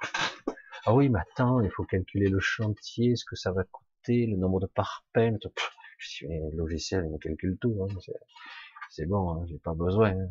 Il y a des gens qui font leur maison tout seuls. Euh, ils sont pas architectes, ils sont pas maçons, ils sont juste des super bricoleurs, c'est tout. Il y a un peu d'énergie, de courage aussi quand même. Mais bon, vous voyez bien que tout ce système de visualisation mentale, de construction de ce que nous sommes, etc., fait que quelque part, nous sommes d'un côté du miroir. Tout est particulier. Il y a une programmation, il y a de l'ADN, il y a de l'énergie. Et en fait, on a conscience de rien. Et certains qui ont plus ou moins la connaissance de tout, pas de tout tout, mais une grande partie, en tout cas par rapport à nous, eh ben, ils vont vous dire comment penser, et ils vont vous donner un nombre de choix, et vous choisirez par rapport à ce qui existe déjà. Vous avez déjà, vous êtes déjà allé sur Internet remplir un formulaire vous êtes là, vous remplissez nom, prénom, machin, et de temps en temps, vous tombez sur le nom de la rue, tout ça, et vous pouvez pas tomber euh, des fois sur votre rue, euh, parce qu'il y a un truc préprogrammé. Il faut que vous arriviez à taper exactement ce qui est déjà prévu dedans, quoi. Vous devez choisir parmi la liste de choix. Alors, malheureusement, des fois, ça y est pas. Alors, des fois, vous vous retrouvez dans des circonstances, vous dites, merde, comment je fais, quoi? Le formulaire ne me permet pas de faire un vrai choix. Il m'autorise juste à cocher dans la catégorie qu'il y a. Et, euh, et des fois, c'est je veux dans la formulaire contact, voilà, question sur ça, bah, ben c'est autre, quoi. Parce que là, je vois pas dans quelle catégorie je rentre. On veut toujours, on dit, mais tu as le choix. Je dis, non, mais le choix, il y a des fois, c'est que des choix qu'on m'a imposés. Et on met des étiquettes, etc. Et si euh, vous êtes trop marginalisé dans votre vision web, ben vous êtes presque montré du doigt. Et vous serez un paria de la société. Vous n'y arriverez pas. Alors qu'en réalité, vous êtes quelqu'un de créatif, vous êtes quelqu'un de supérieurement. Vous avez un modèle d'intelligence qui est nettement supérieur. Mais le problème, c'est que quelque part, on ne veut pas de gens comme ça. On veut quelqu'un de conforme, de soumis, d'obéissant, de performant dans un système particulier. Parce que ces gens-là seront les gardiens du temple. On forme énormément de gens, hein, nos ministres, ils sortent de quelles écoles, de quels trucs, de, de quelles firmes, entre guillemets, de formation plus ou moins fumiste, hein, de, bref, de trucs fumeux qui existent, ils sortent de d'endroits, sont diplômés d'un truc très spécifique, qui font que c'est eux qu'on va choisir parce qu'ils ont été façonnés. Et, euh, et, en plus, ils sont fiers, hein, ils se sentent élites et supérieurs. Hein. Et alors qu'en réalité, ce sont les gardiens du temple. C'est eux qu'on a mis en place pour obéir. Eux-mêmes sont des, ben, ils obéissent. Macron et compagnie, hein, ils sont, font partie d'un système. Eux disent, je fais partie de l'élite, mais en réalité, ils sont là pour perpétrer, mettre en place un système et, nous soumettre par tous les pouvoirs coercitifs ou, euh, j'allais dire, même, euh, on peut te corrompre par un beau salaire, etc., une vie plus facile. Et du coup, voilà, c'est tellement plus simple. Mais en réalité, il n'y a pas de véritable choix. Et à la manière du Truman Show, c'est exactement ça. C'est ce qu'on vit. C'est une bonne caricature. On peut le penser. On pourrait se dire c'est un film, mais en réalité, on se rend compte que dans le raisonnement, on peut piéger des fois, et même quand c'est grossier des fois. En ce moment, c'est grossier. Pourtant, vous avez des gens qui disent non, non, tout est normal. Je vous garantis, la, majorité des gens vous disent bah oui, on a une pandémie. Et c'est normal, l'État, ils, ils, font comme ils peuvent, ils sont pas doués, ils sont pas géniaux, ils sont des cons, tout ça, ils vont dire plein de critiques, mais globalement, ils croient en tout ce système, et même quand vous leur posez la question, est-ce que le confinement était utile, ils vous diront oui. Il n'y avait pas d'autre solution. Ils ont répété euh, la programmation. Oui. On n'avait pas le choix, euh, visiblement. À chaque fois, moi je l'ai entendu dans ma famille, des fois pour d'autres choses, euh, on me disait, ah ben là, l'énergie solaire, le machin, le bio, tout ça, c'est irréalisable. Pourquoi? Parce qu'à la télé, ils disaient que c'était pas possible. Alors que l'énergie libre, toutes sortes d'énergie, on peut, ça a toujours existé. On est quand même à l'énergie fossile depuis plus d'un siècle, plus un peu plus. Et euh, il y a longtemps qu'on aurait pu mettre au point, euh, mais tout ça c'est dans les cartons, ça existe, mais on veut pas. Alors qu'on peut mettre en place toutes sortes de systèmes qui existent, qui permettraient d'avoir euh, un système énergétique où les maisons seraient autonomes, euh, elles n'auraient pas besoin d'avoir un câble qui court dans toute la ville, qui alimente les quartiers avec des centrales énergétiques. Oh, euh, à côté de, à quelques mètres de là, des deux côtés d'ailleurs, il y a des transfos, ce qu'on appelle des transfos, où la, haute tension arrive, et à côté, il y a des gens qui vivent. Hein. Je, je plaisante pas. Euh, vous avez des transfos de haute tension, et c'est bien marqué, hein, un truc de l'EDF. Et, euh, et, juste à côté, euh, à 3 mètres, il y a des maisons. Et je dis, putain, si on, on, on analyse les ondes électromagnétiques qui peuvent provoquer des maladies, il doit y en avoir. C'est hallucinant, quoi. Mais c'est, des fois, si vous savez même pas, c'est dans votre immeuble. C'est ça qui est fort. Alors, en haut, vous avez le 5G, en bas, vous avez l'électromagnétisme de l'électricité. Je dis, c'est génial, quoi. Et après, il dit, ouais, vous savez, euh, quelques cancers ici. Bah, tu m'étonnes. Elle est bonne. Je parti un peu dans toutes les directions, mais c'est vrai que... Alors, je sais pas, je vais... Christelle on y a accès. J'essaie de trouver... Ah, tiens. Alors, Julien qui dit, Michel, que penses-tu des dragons Des dragons et des dragons, incarnés en humains? Alors, euh, ma vision fait que des dragons incarnés en humain, c'est pas comme ça que ça fonctionne. Pour moi, hein, attention. Euh, les dragons existent en tant qu'êtres énergétiques, ils existent, mais pas au niveau, sur le même plan dimensionnel que nous. C'est pas possible. Donc dire que un humain, donc un dragon s'est incarné en humain, que peut-être un humain est un de ces corps subtils sous apparence d'un dragon, ah, ça c'est autre chose. Il n'est pas incarné comme un dragon. Vous voyez? Pour moi, hein, je vais pas m'avancer, mais la plupart du temps, cette énergie dragonique, on va dire, ces êtres, ces créatures, sont souvent bénéfiques, contrairement à ce qu'on nous dit, souvent sont bénéfiques. Ce sont des, ça peut être des gardiens, ça peut être euh, des cœurs. Moi, je parle ça souvent des énergies euh, pures. Ce sont des énergies pures. Mais euh, un dragon qui a apparence humaine, en fait, on pourrait dire plutôt c'est un humain qui a un de ses corps qui est un dragon. Parce que nous avons plusieurs corps. Certains diront oui, oui, bien sûr, corps émotionnel, corps mental, machin, corps énergétique. Euh, j'ai des corps, et puis en plus, je peux avoir des merkabas à un certain niveau que j'ai plus ou moins oublié, etc. Des réceptacles, des véhicules, qui me permettent de, mais en réalité, certains peuvent avoir aussi d'autres types de corps. Et oui, d'autres, mais ils le savent pas parce que certains existent en simultané sur plusieurs plans. Comme vous le savez pas, mais vous vivez actuellement sur d'autres espaces-temps, en simultané. C'est vous-même ou d'autres parties de vous. Et, euh, et oui, c'est plus compliqué que ça en a l'air. Cette connexion, elle est très complexe. La multidimensionnalité ou la multitemporalité, c'est très complexe. Donc c'est pour ça que moi je dis qu'un dragon puisse être, disons qu'il soit, en fait je, suis un dragon mais j'ai apparence humaine, c'est difficile de le parler comme ça. Je dirais plutôt qu'un de ces corps, la pierre angulaire, parce que pour ceux qui ne connaissent pas évidemment, la pierre angulaire a apparence humaine car elle doit vivre ici et maintenant pour maintenir la réalité cohérente. Donc elle a un ancrage dans la réalité, elle a un corps physique, elle est d'apparence humaine, mais elle a la capacité de prendre l'apparence des autochtones du monde où elle habite. Elle peut prendre l'apparence de n'importe quelle apparence de n'importe quel monde, mais son cœur, c'est un, son cœur a un corps de dragon.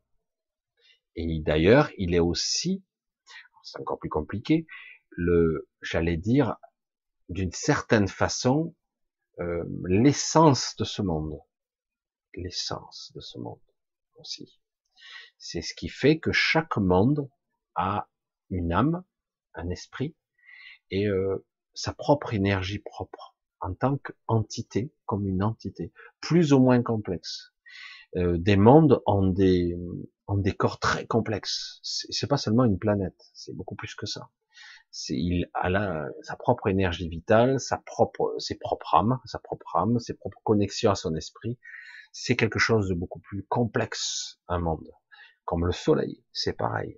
Tout astre, euh, de façon caricaturale, mais pas tout à fait quand même. Souvent, je le dis à ma façon, lorsque vous le voyez avec une certaine fréquence, une certaine sensibilité, lorsque vous voyez un nouveau-né, un bébé, vous voyez un soleil. C'est un soleil qui vient de naître, un astre. C'est une boule de feu, une boule de lumière. Et euh, lorsqu'on le dit de façon amusante et caricaturale, je l'ai déjà dit, mais pour ceux qui n'ont pas entendu, lorsqu'on décède, on dit que cette personne s'est éteinte. Elle s'est éteinte. En fait, il y a des connexions avec ce soleil central, plexus solaire, et euh, il y a des connexions de ce corps physique, hein, comme si on se détachait du costume. Et, euh, du coup, le soleil, ben, il est parti. Il est déconnecté de cette réalité. Donc on dit c'est éteint. En fait, il est débranché. En fait, hein. ben, tu perçois plus l'intensité de ce soleil dans le corps. Et d'ailleurs, en vieillissant, on le perçoit de moins en moins. La connexion s'étiole et s'affaiblit. Parce qu'en fait, ce n'est qu'une connexion. Nous ne sommes que des projections ici. Nous ne sommes pas nous-mêmes complètement. Nous ne sommes que des projections. Certains diraient simplement des avatars, d'une certaine façon. Mais bon, après, il y a avatar et avatar. Mais en fait, c'est ça. C'est pour ça que j'ai du mal à cette formulation pour moi me convient pas tout à fait, mais bon, voilà, c'est assez intéressant quand même. Euh, est-ce que les astronautes mentent ou bien sont-ils leurrés par des systèmes hypnotiques? Alors, euh, je dirais que certains astronautes euh, ne mentent pas parce qu'ils sont vraiment, ils sont allés sur la station orbitale, etc. Euh, mais il y a aussi, euh, si vous voyez un petit peu, euh, je, je, suppose, mais lorsque vous vous engagez à être astronaute, spationaute, etc., il y a l'entraînement, etc., et après, je vous garantis qu'il y a un dossier comme ça de confidentialité où vous ne devez pas divulguer certaines vérités. Hein. Donc, vous n'avez pas intérêt. Et euh, oui, je pense que certains mentent, et d'autres ne sont pas au courant parce qu'ils sont pas allés très loin. Euh, on va pas me dire que Armstrong, Collins et je me rappelle plus le troisième, on oublie toujours, euh, ils sont allés sur la Lune. D'ailleurs, je sais pas, vous retrouverez peut-être la vidéo où on parle de, je crois que c'est Collins qui dit, est-ce que vous, pourquoi vous n'êtes jamais retourné sur la Lune depuis? Il dit, et lui il répond, de façon, on peut le croire ou ne pas le croire. Il dit, on n'y est jamais allé. Il parlait à des enfants. Alors c'est une vidéo, c'est bizarre, mais je sais plus si elle y est encore. Et pendant un moment, il en parlait. Euh, faut bien voir le contexte, le contexte de, l'époque. La guerre froide, euh, l'Amérique perdait tous ses challenges. Ouais, on parle bien de la même Amérique, la soi-disant Amérique, la forte Amérique, la puissante Amérique qui sait tout et qui fait tout, omnipuissante, qui sait tout sur tout. Et oui, mais il perdait tous les challenges. La Russie gagnait tous les challenges. Et oui, à cette époque-là, remettez le contexte de, la guerre froide, premier homme, premier satellite dans l'espace, etc., etc. Et puis d'un coup, alors qu'ils perdaient tout, l'Amérique, ils sont allés sur la Lune. Ah ouais, ah merde, trop fort. Ah, on a un beau film, complètement irréaliste et complètement dingue. Et quand tu sais au niveau technique ce que ça représente comme prouesse, c'est plus l'étoffe des héros là, c'est c'est le miracle et compagnie, parce que c'est énorme, c'est impossible. Après, au niveau technique, certains ont mieux détaillé. Euh, hein, il y a des chaînes qui ont bien détaillé le pourquoi, le comment au niveau technique, caméra, pellicule, batterie. Euh, même les batteries à cette époque n'étaient pas suffisantes pour supporter soi-disant le vide spatial, soi-disant pouvoir euh, se déplacer sur la Lune. Parce que sur la Lune, il fait vite ou super chaud ou super froid. Je te dis pas la batterie, la gueule qu'elle prend. Quoi. Bref, euh, batterie, euh, tous les processus, etc. Le LEM, on a perdu le plan. En fait. On a perdu les plans du Bon, bon, faut avouer que vu la gueule du truc, on se demande vraiment comment ça a pu marcher, mais bon, c'est pas grave. Mais euh, c'est obligé qu'ils aient menti, parce qu'il y avait un contexte politique, géopolitique, de pouvoir et d'hégémonie, parce qu'il faut pas oublier que quelque part, euh, euh, le plan d'ailleurs du nouvel ordre mondial avait perdu son avantage à l'époque, depuis une vingtaine d'années, puisque l'Amérique avait réussi à imposer l'hégémonie du dollar, hein, alors qu'il il voulait euh, déjà à l'époque, après-guerre, euh, utiliser la guerre pour mettre en place la mondialisation, ce qui est en train de se perdre hein, avec la nouvelle monnaie, le phénix ou je sais plus quoi, enfin bref. Et mais c'est vrai, c'est exactement ça. Donc il faut bien remettre les choses à leur place. Oui, il y a du mensonge. De toute façon, à un moment donné, ça frôlait le ridicule quand même. Quand on voyait les interviews de la NASA où on voyait tous ces, on le voit plus maintenant parce qu'ils ont vu que. Mais à un moment donné, maintenant c'est plus élaboré. Les effets techniques sont mieux faits. Mais à un moment donné, on voyait euh, des femmes, euh, là, je sais plus comment elle s'appelait cette, cette astronaute ou spationaute, je ne sais plus, qui avait une coupe de cheveux comme ça et c'était raide. On aurait dit qu'ils étaient euh, combinés ou je sais pas quoi. Ils rebondissaient comme des malades. Alors des fois on les voit bien en microgravité et par moments ils sont sur ressort quoi. Et on voyait ces cheveux, ça frôlait le ridicule carrément. Quoi. Je veux dire, euh, et euh, c'est pour ça que c'était complètement. Du coup, comme par hasard, ça a été abandonné. Maintenant on voit, c'est mieux fait maintenant. C'est mieux fait au niveau technique. Il était temps parce que c'est lamentable. Euh, il y a eu beaucoup d'aberrations. Par exemple, il fallait, je sais plus combien, une ou deux secondes de décalage en communiquant sur la Lune. Entre vous envoyez une émission, vous avez la réponse. Tant que ça mettait, parce que c'était à une seconde sept, je crois, de, de vitesse lumière, en gros, une seconde sept, je sais plus. Bref, le temps que ça revienne, ça vous mettait trois secondes. Et là, ils ont, la NASA ont remis ces temps. Parce qu'à un moment donné, il y avait beaucoup de communication entre Houston et, les, astronautes qui étaient instantanés. Donc beaucoup d'aberrations, ils ont corrigé. Euh, quand vous avez euh, par exemple des euh, la station orbitale international, euh, vous avez énormément de, de, de décalage, parce que vous avez euh, des chaînes de la NASA où vous voyez des sorties dans l'espace, mais vous avez un décalage, c'est pas 30 secondes, hein, c'est plusieurs minutes que vous avez de décalage, au cas où s'il se passe un truc, il faut pas qu'on le voit. Hein. Alors après, euh, oui, qu'il y ait des choses dans l'espace, il y a, enfin dans l'espace, assez haut dans l'altitude, mais pour moi, il y a un plafond.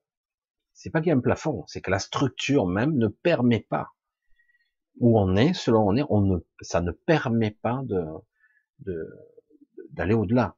Donc euh, voilà. Pour ça que souvent, quand on voit, on se dit, ils sont à 36 km, là, ils sont à 300 km d'altitude. Oh, 300 km, on devrait voir, je suis désolé, on devrait commencer à voir la Terre, euh, bonne partie en demi-lune ou en grande partie, alors qu'on voit toujours des courbes comme si on était, c'est étrange. C'est pas proportionnel, il y a un problème. Des gens ont essayé, euh, et en plus, quand vous voyez que quelqu'un, Mr. Banjo, hein, je vais l'appeler comme ça, tu es millionnaire, tu veux t'acheter le plus puissant télescope de la création, tu veux le faire construire, tu veux le mettre, tu veux acheter, tu veux le mettre sur le Mont Blanc si ça te chante, on va te l'interdire. Tu ne peux pas.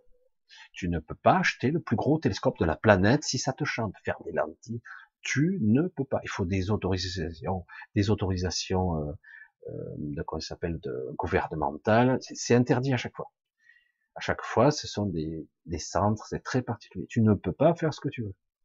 Tu peux pas. Alors tu dis pourquoi euh, C'est bizarre ça. Alors il y a, il y a quand même des, des stations météo, il y a des trucs extraordinaires, mais toujours c'est contrôlé par un organisme particulier, ou d'État, ou privé, mais très sophistiqué.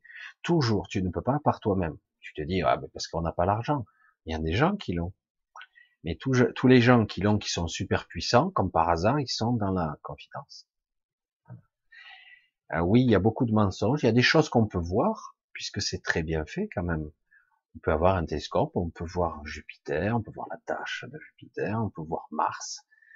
Mais c'est bizarre, on n'arrive jamais à voir la Lune en haute définition. Oh, on arrive à voir correct, hein, un beau truc. Hein.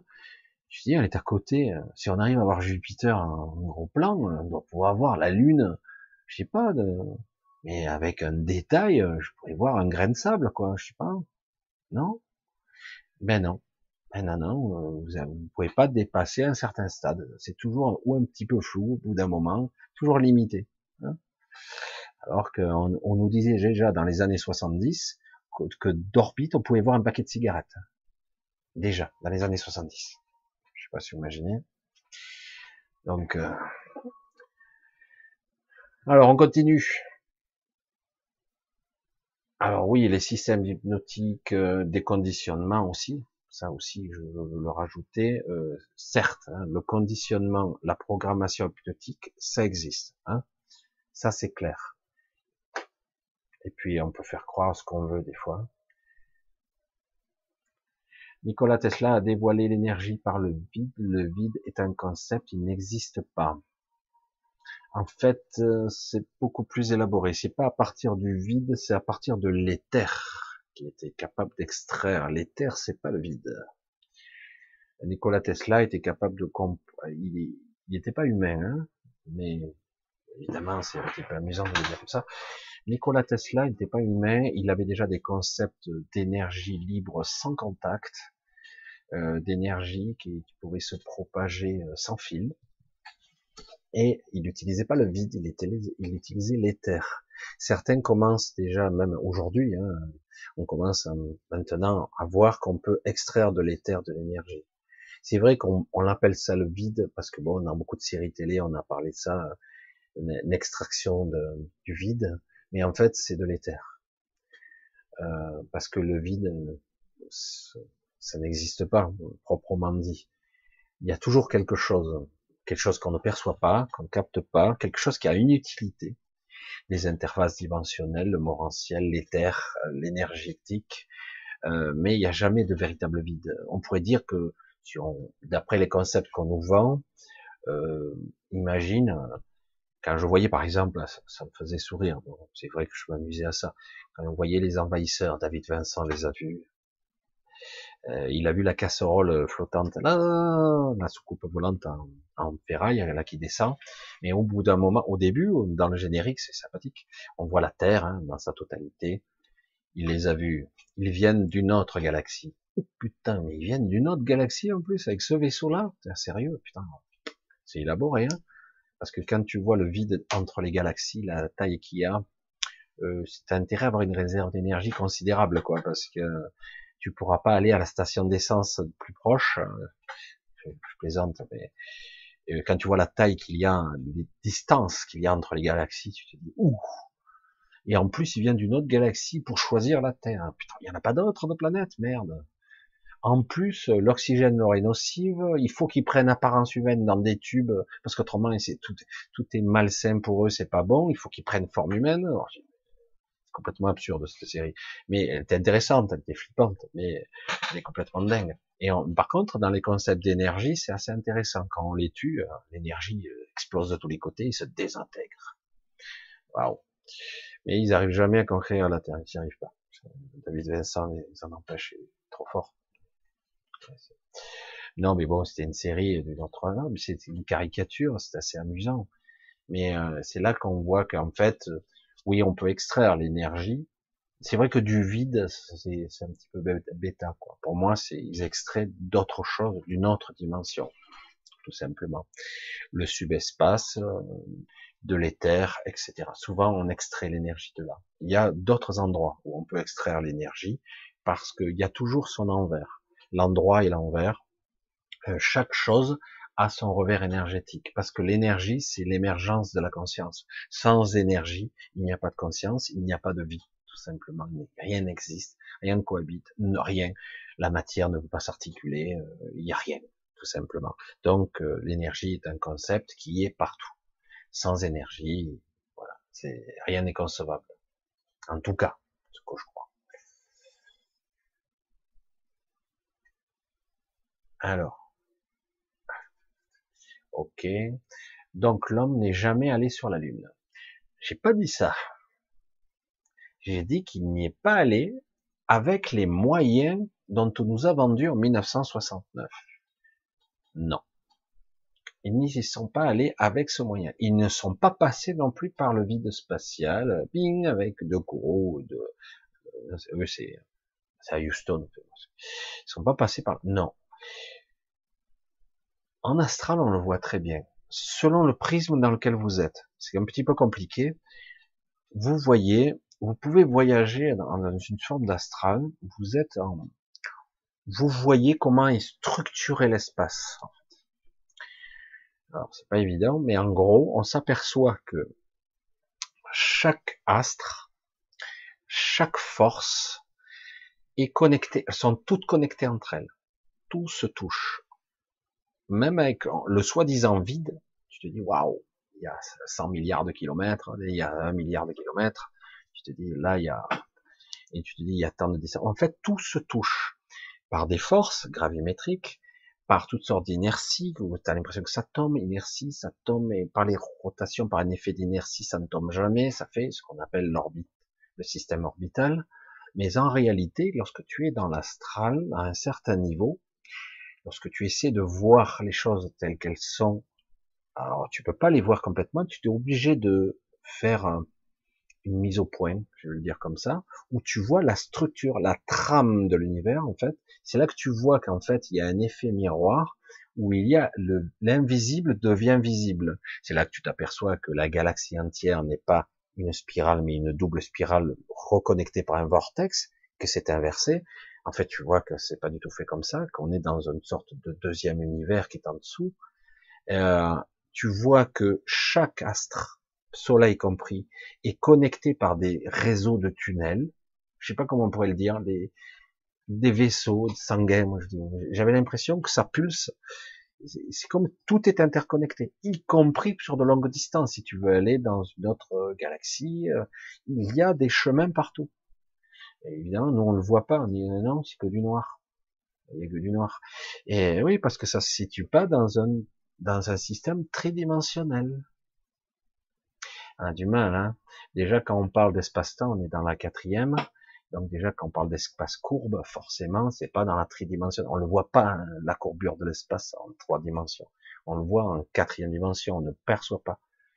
Et, euh, et, donc après, à un moment donné, tu vois les, structures, les connexions, euh, et tu vois les, tu vois tout un système de, de navigation qui existe. Alors, évidemment, c'est multidimensionnel, c'est, nous on le conceptualise en 3D, des boyaux, des passages. C'est pas à la Stargate, c'est pas tu te désintègres ici, tu es vaporisé, réduit au stade d'information et puis recomposé à la sortie. Non, tu as un tunnel, tu passes dedans, il y a des, des Stargates ici sur Terre, des passages et tu passes d'un endroit, et tu vas là et tu es sur la Lune. Tu passes avec des navettes, des vaisseaux, tu y passes.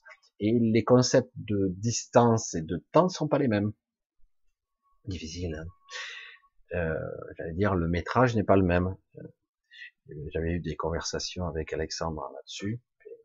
Un autre Alexandre, un Alexandre que peut-être que vous avez vu ici, mais on parlait très bien de tout ça, parce que c'est de l'astrophysique, mais on voit que sur le système d'univers jumeau, que Jean-Pierre Petit décrit de façon beaucoup plus mathématique, et on voyait que dans ce système de métrage, de tunnel, dans ce, cet univers jumeau, dans les écrivains, ils appellent ça le subespace, c'est un espace en dessous de l'espace, on est toutes les astres, toutes les sont connectées. C'est pas que ça n'a pas été créé, c'est comme ça ça fonctionne.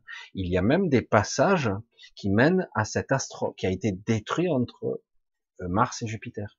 Il y a même des passages, mais tu arrives sur un champ de débris, c'est tout. Et euh, mais le passage, il existe toujours. Ce sont des, moi j'appelle ça des boyaux, des, euh, vaisseaux comme des vaisseaux sanguins. C'est comme si l'univers était vivant avec des, avec tout un système multidimensionnel, avec ici, ça, ça s'irrigue par l'énergie, par parce qu'il y a des connexions. Tout est toujours connecté. Entre nous, eh ouais, on n'est pas, je veux dire, il y a une personne A, une personne B, euh, ah ouais, mais il y a du vide entre les deux. Absolument pas. On est connecté par plein de choses. Notre champ de conscience est connecté, euh, notre système énergétique, à un, autre niveau euh, astral, on est connecté, etc. On est, on est tous, on est tous connectés les uns aux autres. La matière, y compris l'énergie, on est tous imbriqués dedans même c'est difficile à concevoir. C'est, on a l'impression qu'on est séparés, on, on a l'expérience, on a l'impression d'être complètement. C'est pas le cas. C'est pas le cas. C'est c'est pour ça que il y a aussi certains certains égrégores et certaines personnes euh, ressentent plus de choses, d'autres non. Mais ça vient pas d'eux. Ça vient qu'ils perçoivent des connexions, des choses subtiles, parce que ce sont des connexions plus ou moins développées, plus ou moins conscientes, tout simplement l'heure qui passe, je vais essayer de trouver une question rapide pour voir un petit peu. Alors en fait, pour résumer, oui, ils sont allés sur la Lune, et mieux encore, ils sont même allés sur Mars, et probablement plus loin, d'ailleurs. Ça existe. Et oui, mais ceci est une autre histoire. Alors, essayer de voir si je trouve des questions. Certains veulent me faire passer encore pour parler de Trump. J'ai pas envie d'en parler de Trump. J'en ai déjà parlé dans une vidéo. Mais bon, voilà. Euh, Christelle Châtien qui me dit, et cette théorie, quoi, c'est l'approche de la naine brune qui provoque tous ces cataclysmes, volcans, tremblements de terre. Oui, absolument il y a euh, des craquements, des distorsions, parce que même si on est au fond d'un trou dimensionnel, comme l'espace courbe, euh, on subit euh, des forces gravimétriques d'un as qui passerait à, proximité. Et du coup, oui, ça déforme la planète. Ça la déforme par des forces. voilà, tout simplement, ça fait craquer, ça crée des perturbations, c'est cyclique tout ça. Ça passera mais euh, comme une autre fois. Mais oui, ça crée des perturbations, parce qu'une naine brune a une très grande densité, même si elle, elle passera, j'allais dire, à 100 millions de kilomètres, ben, je vous garantis que l'influence, elle est extraordinaire.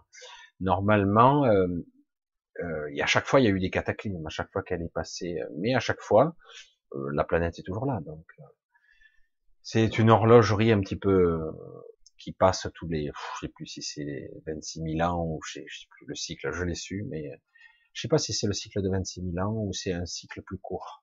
Il me semble que c'est plus court. Euh, mais c'est possible que ce soit le cycle de 26 000 ans, je me rappelle plus.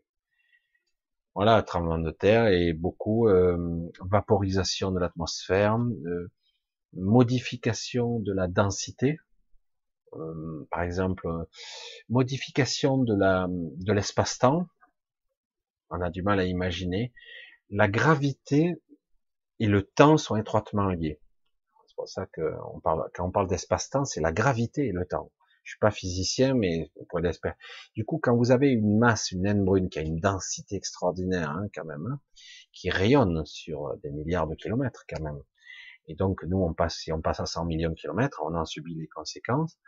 Ben, même le temps lui-même est distordu. Ça modifie, altère la, le, le temps lui-même. Voilà. Euh, ça distord le temps, ça le modifie, et en plus que déjà on est dans un temps plus ou moins artificiel, donc en plus ça modifie ça, ça, ça influence la matière et l'énergie, tout ça, voilà. Mais bon, ça, ils peuvent pas l'empêcher, ça, c'est un astre, euh, c'est un, notre deuxième soleil, j'allais dire. Nous sommes dans un, un soleil, euh, nous n'avons pas qu'un soleil, c'est un autre, c'est un système bipolaire, tout simplement. Mais ce soleil est éteint, pas comment le dire, une naine brune, c'est euh, un soleil avorté, je sais pas comment on pourrait le dire. Certains pourraient le dire mieux que moi, quoi. Ah, ouais. Voilà, ben je crois que, ah ouais, allez, la dernière, Isabelle, sommes-nous au début de notre humanité prévue pour partir dans l'espace, mais comme Terre est si belle, comment faudrait-il en partir? Alors, euh, c'est vrai que moi j'ai toujours eu ce fantasme quand j'étais jeune, mais en réalité c'est pas le but. Ce que nous ressentons, c'est le désir euh, de sortir de notre prison, je veux dire, notre enfermement. Nous sommes, nous sommes en train de sortir un peu de l'enfermement, et là on essaie de nous y recoller. Pourquoi? Parce qu'on on n'est pas sorti, tout simplement. L'humanité devra sortir de façon euh, individuelle, c'est possible, mais quand même en, partie un certain nombre d'individus devraient sortir en même temps. Hum, mais euh, l'humanité, euh, cette planète, elle, va accueillir probablement, mais pas dans la zone Terre. La zone Terre qui est un vaisseau en fait, qui est un gigantesque vaisseau qui est posé. Et euh, la zone Terre va accueillir des, humains. Il va y avoir cette zone, ça sera transitoire, un, transit ou quelque chose d'éphémère qui peut durer quelques milliers d'années quand même. Hein mais euh, de façon transitoire, elle va accueillir cette, ce monde va accueillir beaucoup d'humains. Mais il leur faudra passer par un cap euh, particulier de déshabillage, j'allais dire. Euh, il faudra qu'ils laissent derrière eux cet ego en partie, cette distorsion qui a engendré toutes ces, toutes ces aberrations. pour certains, je pense que ça se fera, pour d'autres, ça sera plus dur. Et donc, ils pourront vivre sur ce monde-là, sur ici, mais pas sur la zone Terre. La zone Terre pourrait euh, repartir et certains resteront là. Mais ils seront à nouveau dans le même système. C'est-à-dire, en gros, euh, on repart. Ça pourrait être rebooté. Euh, partir dans l'espace, ça a toujours été un fantasme, mais en réalité, on peut déjà le faire mais, euh, mais pas de la façon dont tout l'explique, où tout est basé sur la technologie, il faut un vaisseau spatial, etc. On peut le faire par avec notre, notre conscience, notre esprit, on peut le faire. Euh, on peut voyager, utiliser ces boyaux pour se déplacer en conscience, par projection de conscience, et se propulser euh, n'importe où. C'est vrai que ça paraît incroyable parce qu'on a toujours on nous a toujours vendu la technologie comme étant la panacée. C'est-à-dire c'est seulement euh, l'humain étant faible et primitif, limité, on va donc euh, l'augmenter, l'utiliser, comme c'est le cas aujourd'hui, des technologies pour lui permettre de voyager à travers l'espace, mais évidemment, vu le vide cosmique, machin, il faudra des vaisseaux, ce sera pas avant des milliers d'années, etc. On nous fait croire ça. Mais en réalité, euh, on a toutes sortes de types de véhicules, comme Merkaba, c'est un véhicule, euh, etc. Merkaba, c'est un autre corps, quelque part, c'est un véhicule, c'est un habit. On se projette à l'intérieur et on peut se déplacer. Et euh, mais c'est vrai que quelque part, c'est beau, le monde est beau, mais je vous garantis qu'ailleurs c'est magnifique. Si on nous limite, si on nous on nous enlève cette limitation, si enfin on se libère et qu'on puisse enfin vaquer, aller euh, en 7D, en 5, 7 et plus, vous allez voir ce que c'est la beauté. C'est autre chose. Et parce qu'en plus, après, euh, on, on, on, ne ressent, on n'est plus piégé dans une fréquence. On est multifréquentiel après. On n'est plus piégé dans la souffrance, dans la densité. Je l'ai dit combien de fois ici? Ça n'a pas l'air de choquer qui que ce soit. J'ai dit, vous avez vu, la souffrance, on est étalonné sur la souffrance. On, en prend plein la gueule ici. Hein on en prend plein la gueule. Vous la ressentez? Ah, la, fréquence de la souffrance, il y a un peu de plaisir. Mais il est éphémère. Par contre, la souffrance, hein, c'est chaud quand même, hein, c'est violent. Quand quelqu'un vous aime, vous le ressentez pas. Vous avez des doutes même. Est-ce qu'il m'aime vraiment, etc. Je le vois dans ses actes, je le vois dans son quotidien, mais est-ce que je, je le ressens pas cet amour Je le vois dans ses actes, c'est tout. C'est ça qui, c'est très frustrant. On est étalonné de travers ici, par hasard. Alors imaginez qu'enfin vous êtes étalonné normal et que vous vous retrouvez à une fréquence normale où vous êtes vous-même. Ou en tout cas, vous êtes incarné vous-même. Qu'est-ce qui se passe? Vous rencontrez une autre personne. Vous savez tout de suite au premier regard si elle est compatible avec vous ou pas. C'est-à-dire qu'en gros, bah, si vous avez envie de parler avec elle, vous le ressentez, vous la ressentez, vous sympathisez ou pas, vous avez le temps ou pas, et de façon empathique et télépathique, vous arrivez à communiquer. Vous ne pouvez plus mentir. Est-ce que vous comprenez ce que je veux dire? Vous ne pouvez plus mentir à quelqu'un. Il n'y a plus de baratin. Ça n'existe plus. À ce niveau de conscience, c'est plus possible. Vous rencontrez des gens et des gens avec qui vous êtes en contact, vous avez de vraies communications à cœur ouvert. Tout est sincère, tout est authentique, tout est vrai. Et du coup, quand une personne vous aime, vous le ressentez. Oh, il y a quelque chose. Et, euh, du coup, euh, voilà, il y a un échange qui se produit. C'est un échange, un circuit d'énergie et de conscience, d'émotionnel qui circule. Là, non. Ici, tout est tronqué, tout marche, rien ne marche comme il faut. On ressent la souffrance, on est étalonné pour en prendre plein la gueule, mais par contre, euh, dès que quelqu'un vous aime, tout ça, vous êtes frustré. C'est, on dirait que le tuyau est bouché, quoi. Alors des fois vous avez du plaisir, vous pouvez avoir des trucs éphémères, mais c'est purement biologique ça. Il y a du désir, mais c'est purement mental.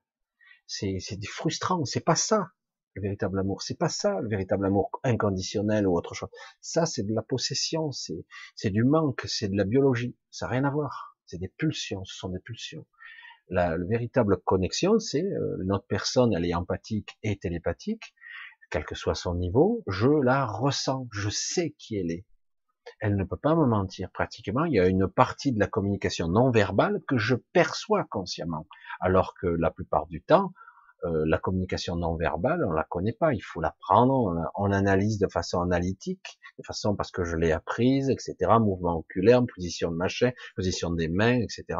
Et ça, c'est purement des techniques qu'on apprend, mais ce n'est pas avec mes aptitudes, mes capacités sensorielles que je le capte. Pas du tout. À part quelques rares personnes qui ont ces aptitudes empathiques, qui, en souffrent d'ailleurs parce que c'est, ça circule pas, c'est uniquement dans un sens. du coup, euh, ben, elle souffre parce qu'elle ressent la souffrance de l'autre, mais elle, elle peut pas le transmettre. Alors elle mais c'est pas évident. Et elle perçoit, la, on est comme coupé, séparé, et c'est faux, c'est une illusion, mais on nous a coupé. Et c'est pour ça que tout est tronqué, tout est trafiqué ici. C'est, c'est pas ce qu'on est censé être. On est censé expérimenter la matière, mais on ne devrait pas être étalonné aussi déséquilibré. Voilà, j'espère que vous me suivez un petit peu.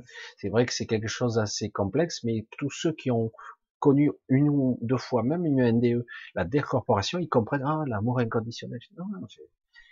La connexion normale. C'est, euh, on est censé être étalonné différemment. Après, il y a les fausses lumières, c'est encore autre chose. Mais quand vous rencontrez quelqu'un d'autre, quelqu'un d'autre, vous avez un contact sincère. Il est authentique. Il n'y a pas de mensonge.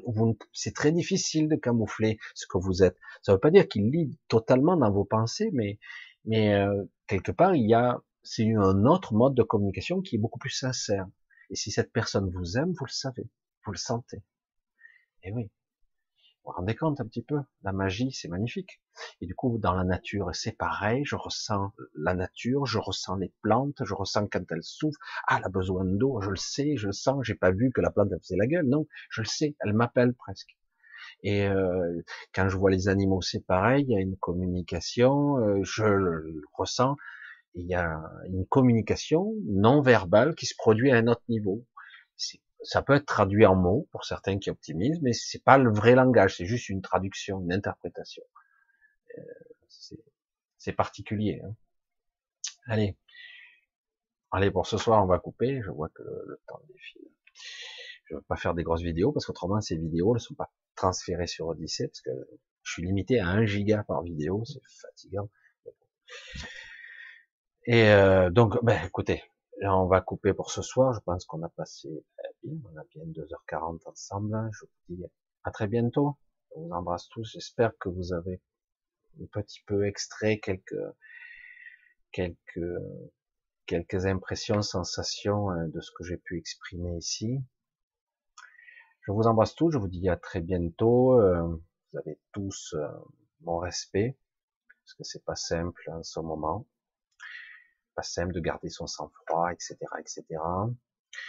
Euh, donc je vous embrasse tous, je vous dis à samedi prochain, donc bon dimanche demain, quand même. Et, euh, et si j'ai pas le temps, à samedi prochain. Autrement, j'essaierai de vous faire une vidéo avant, si possible. Merci à vous tous d'être là. À très vite.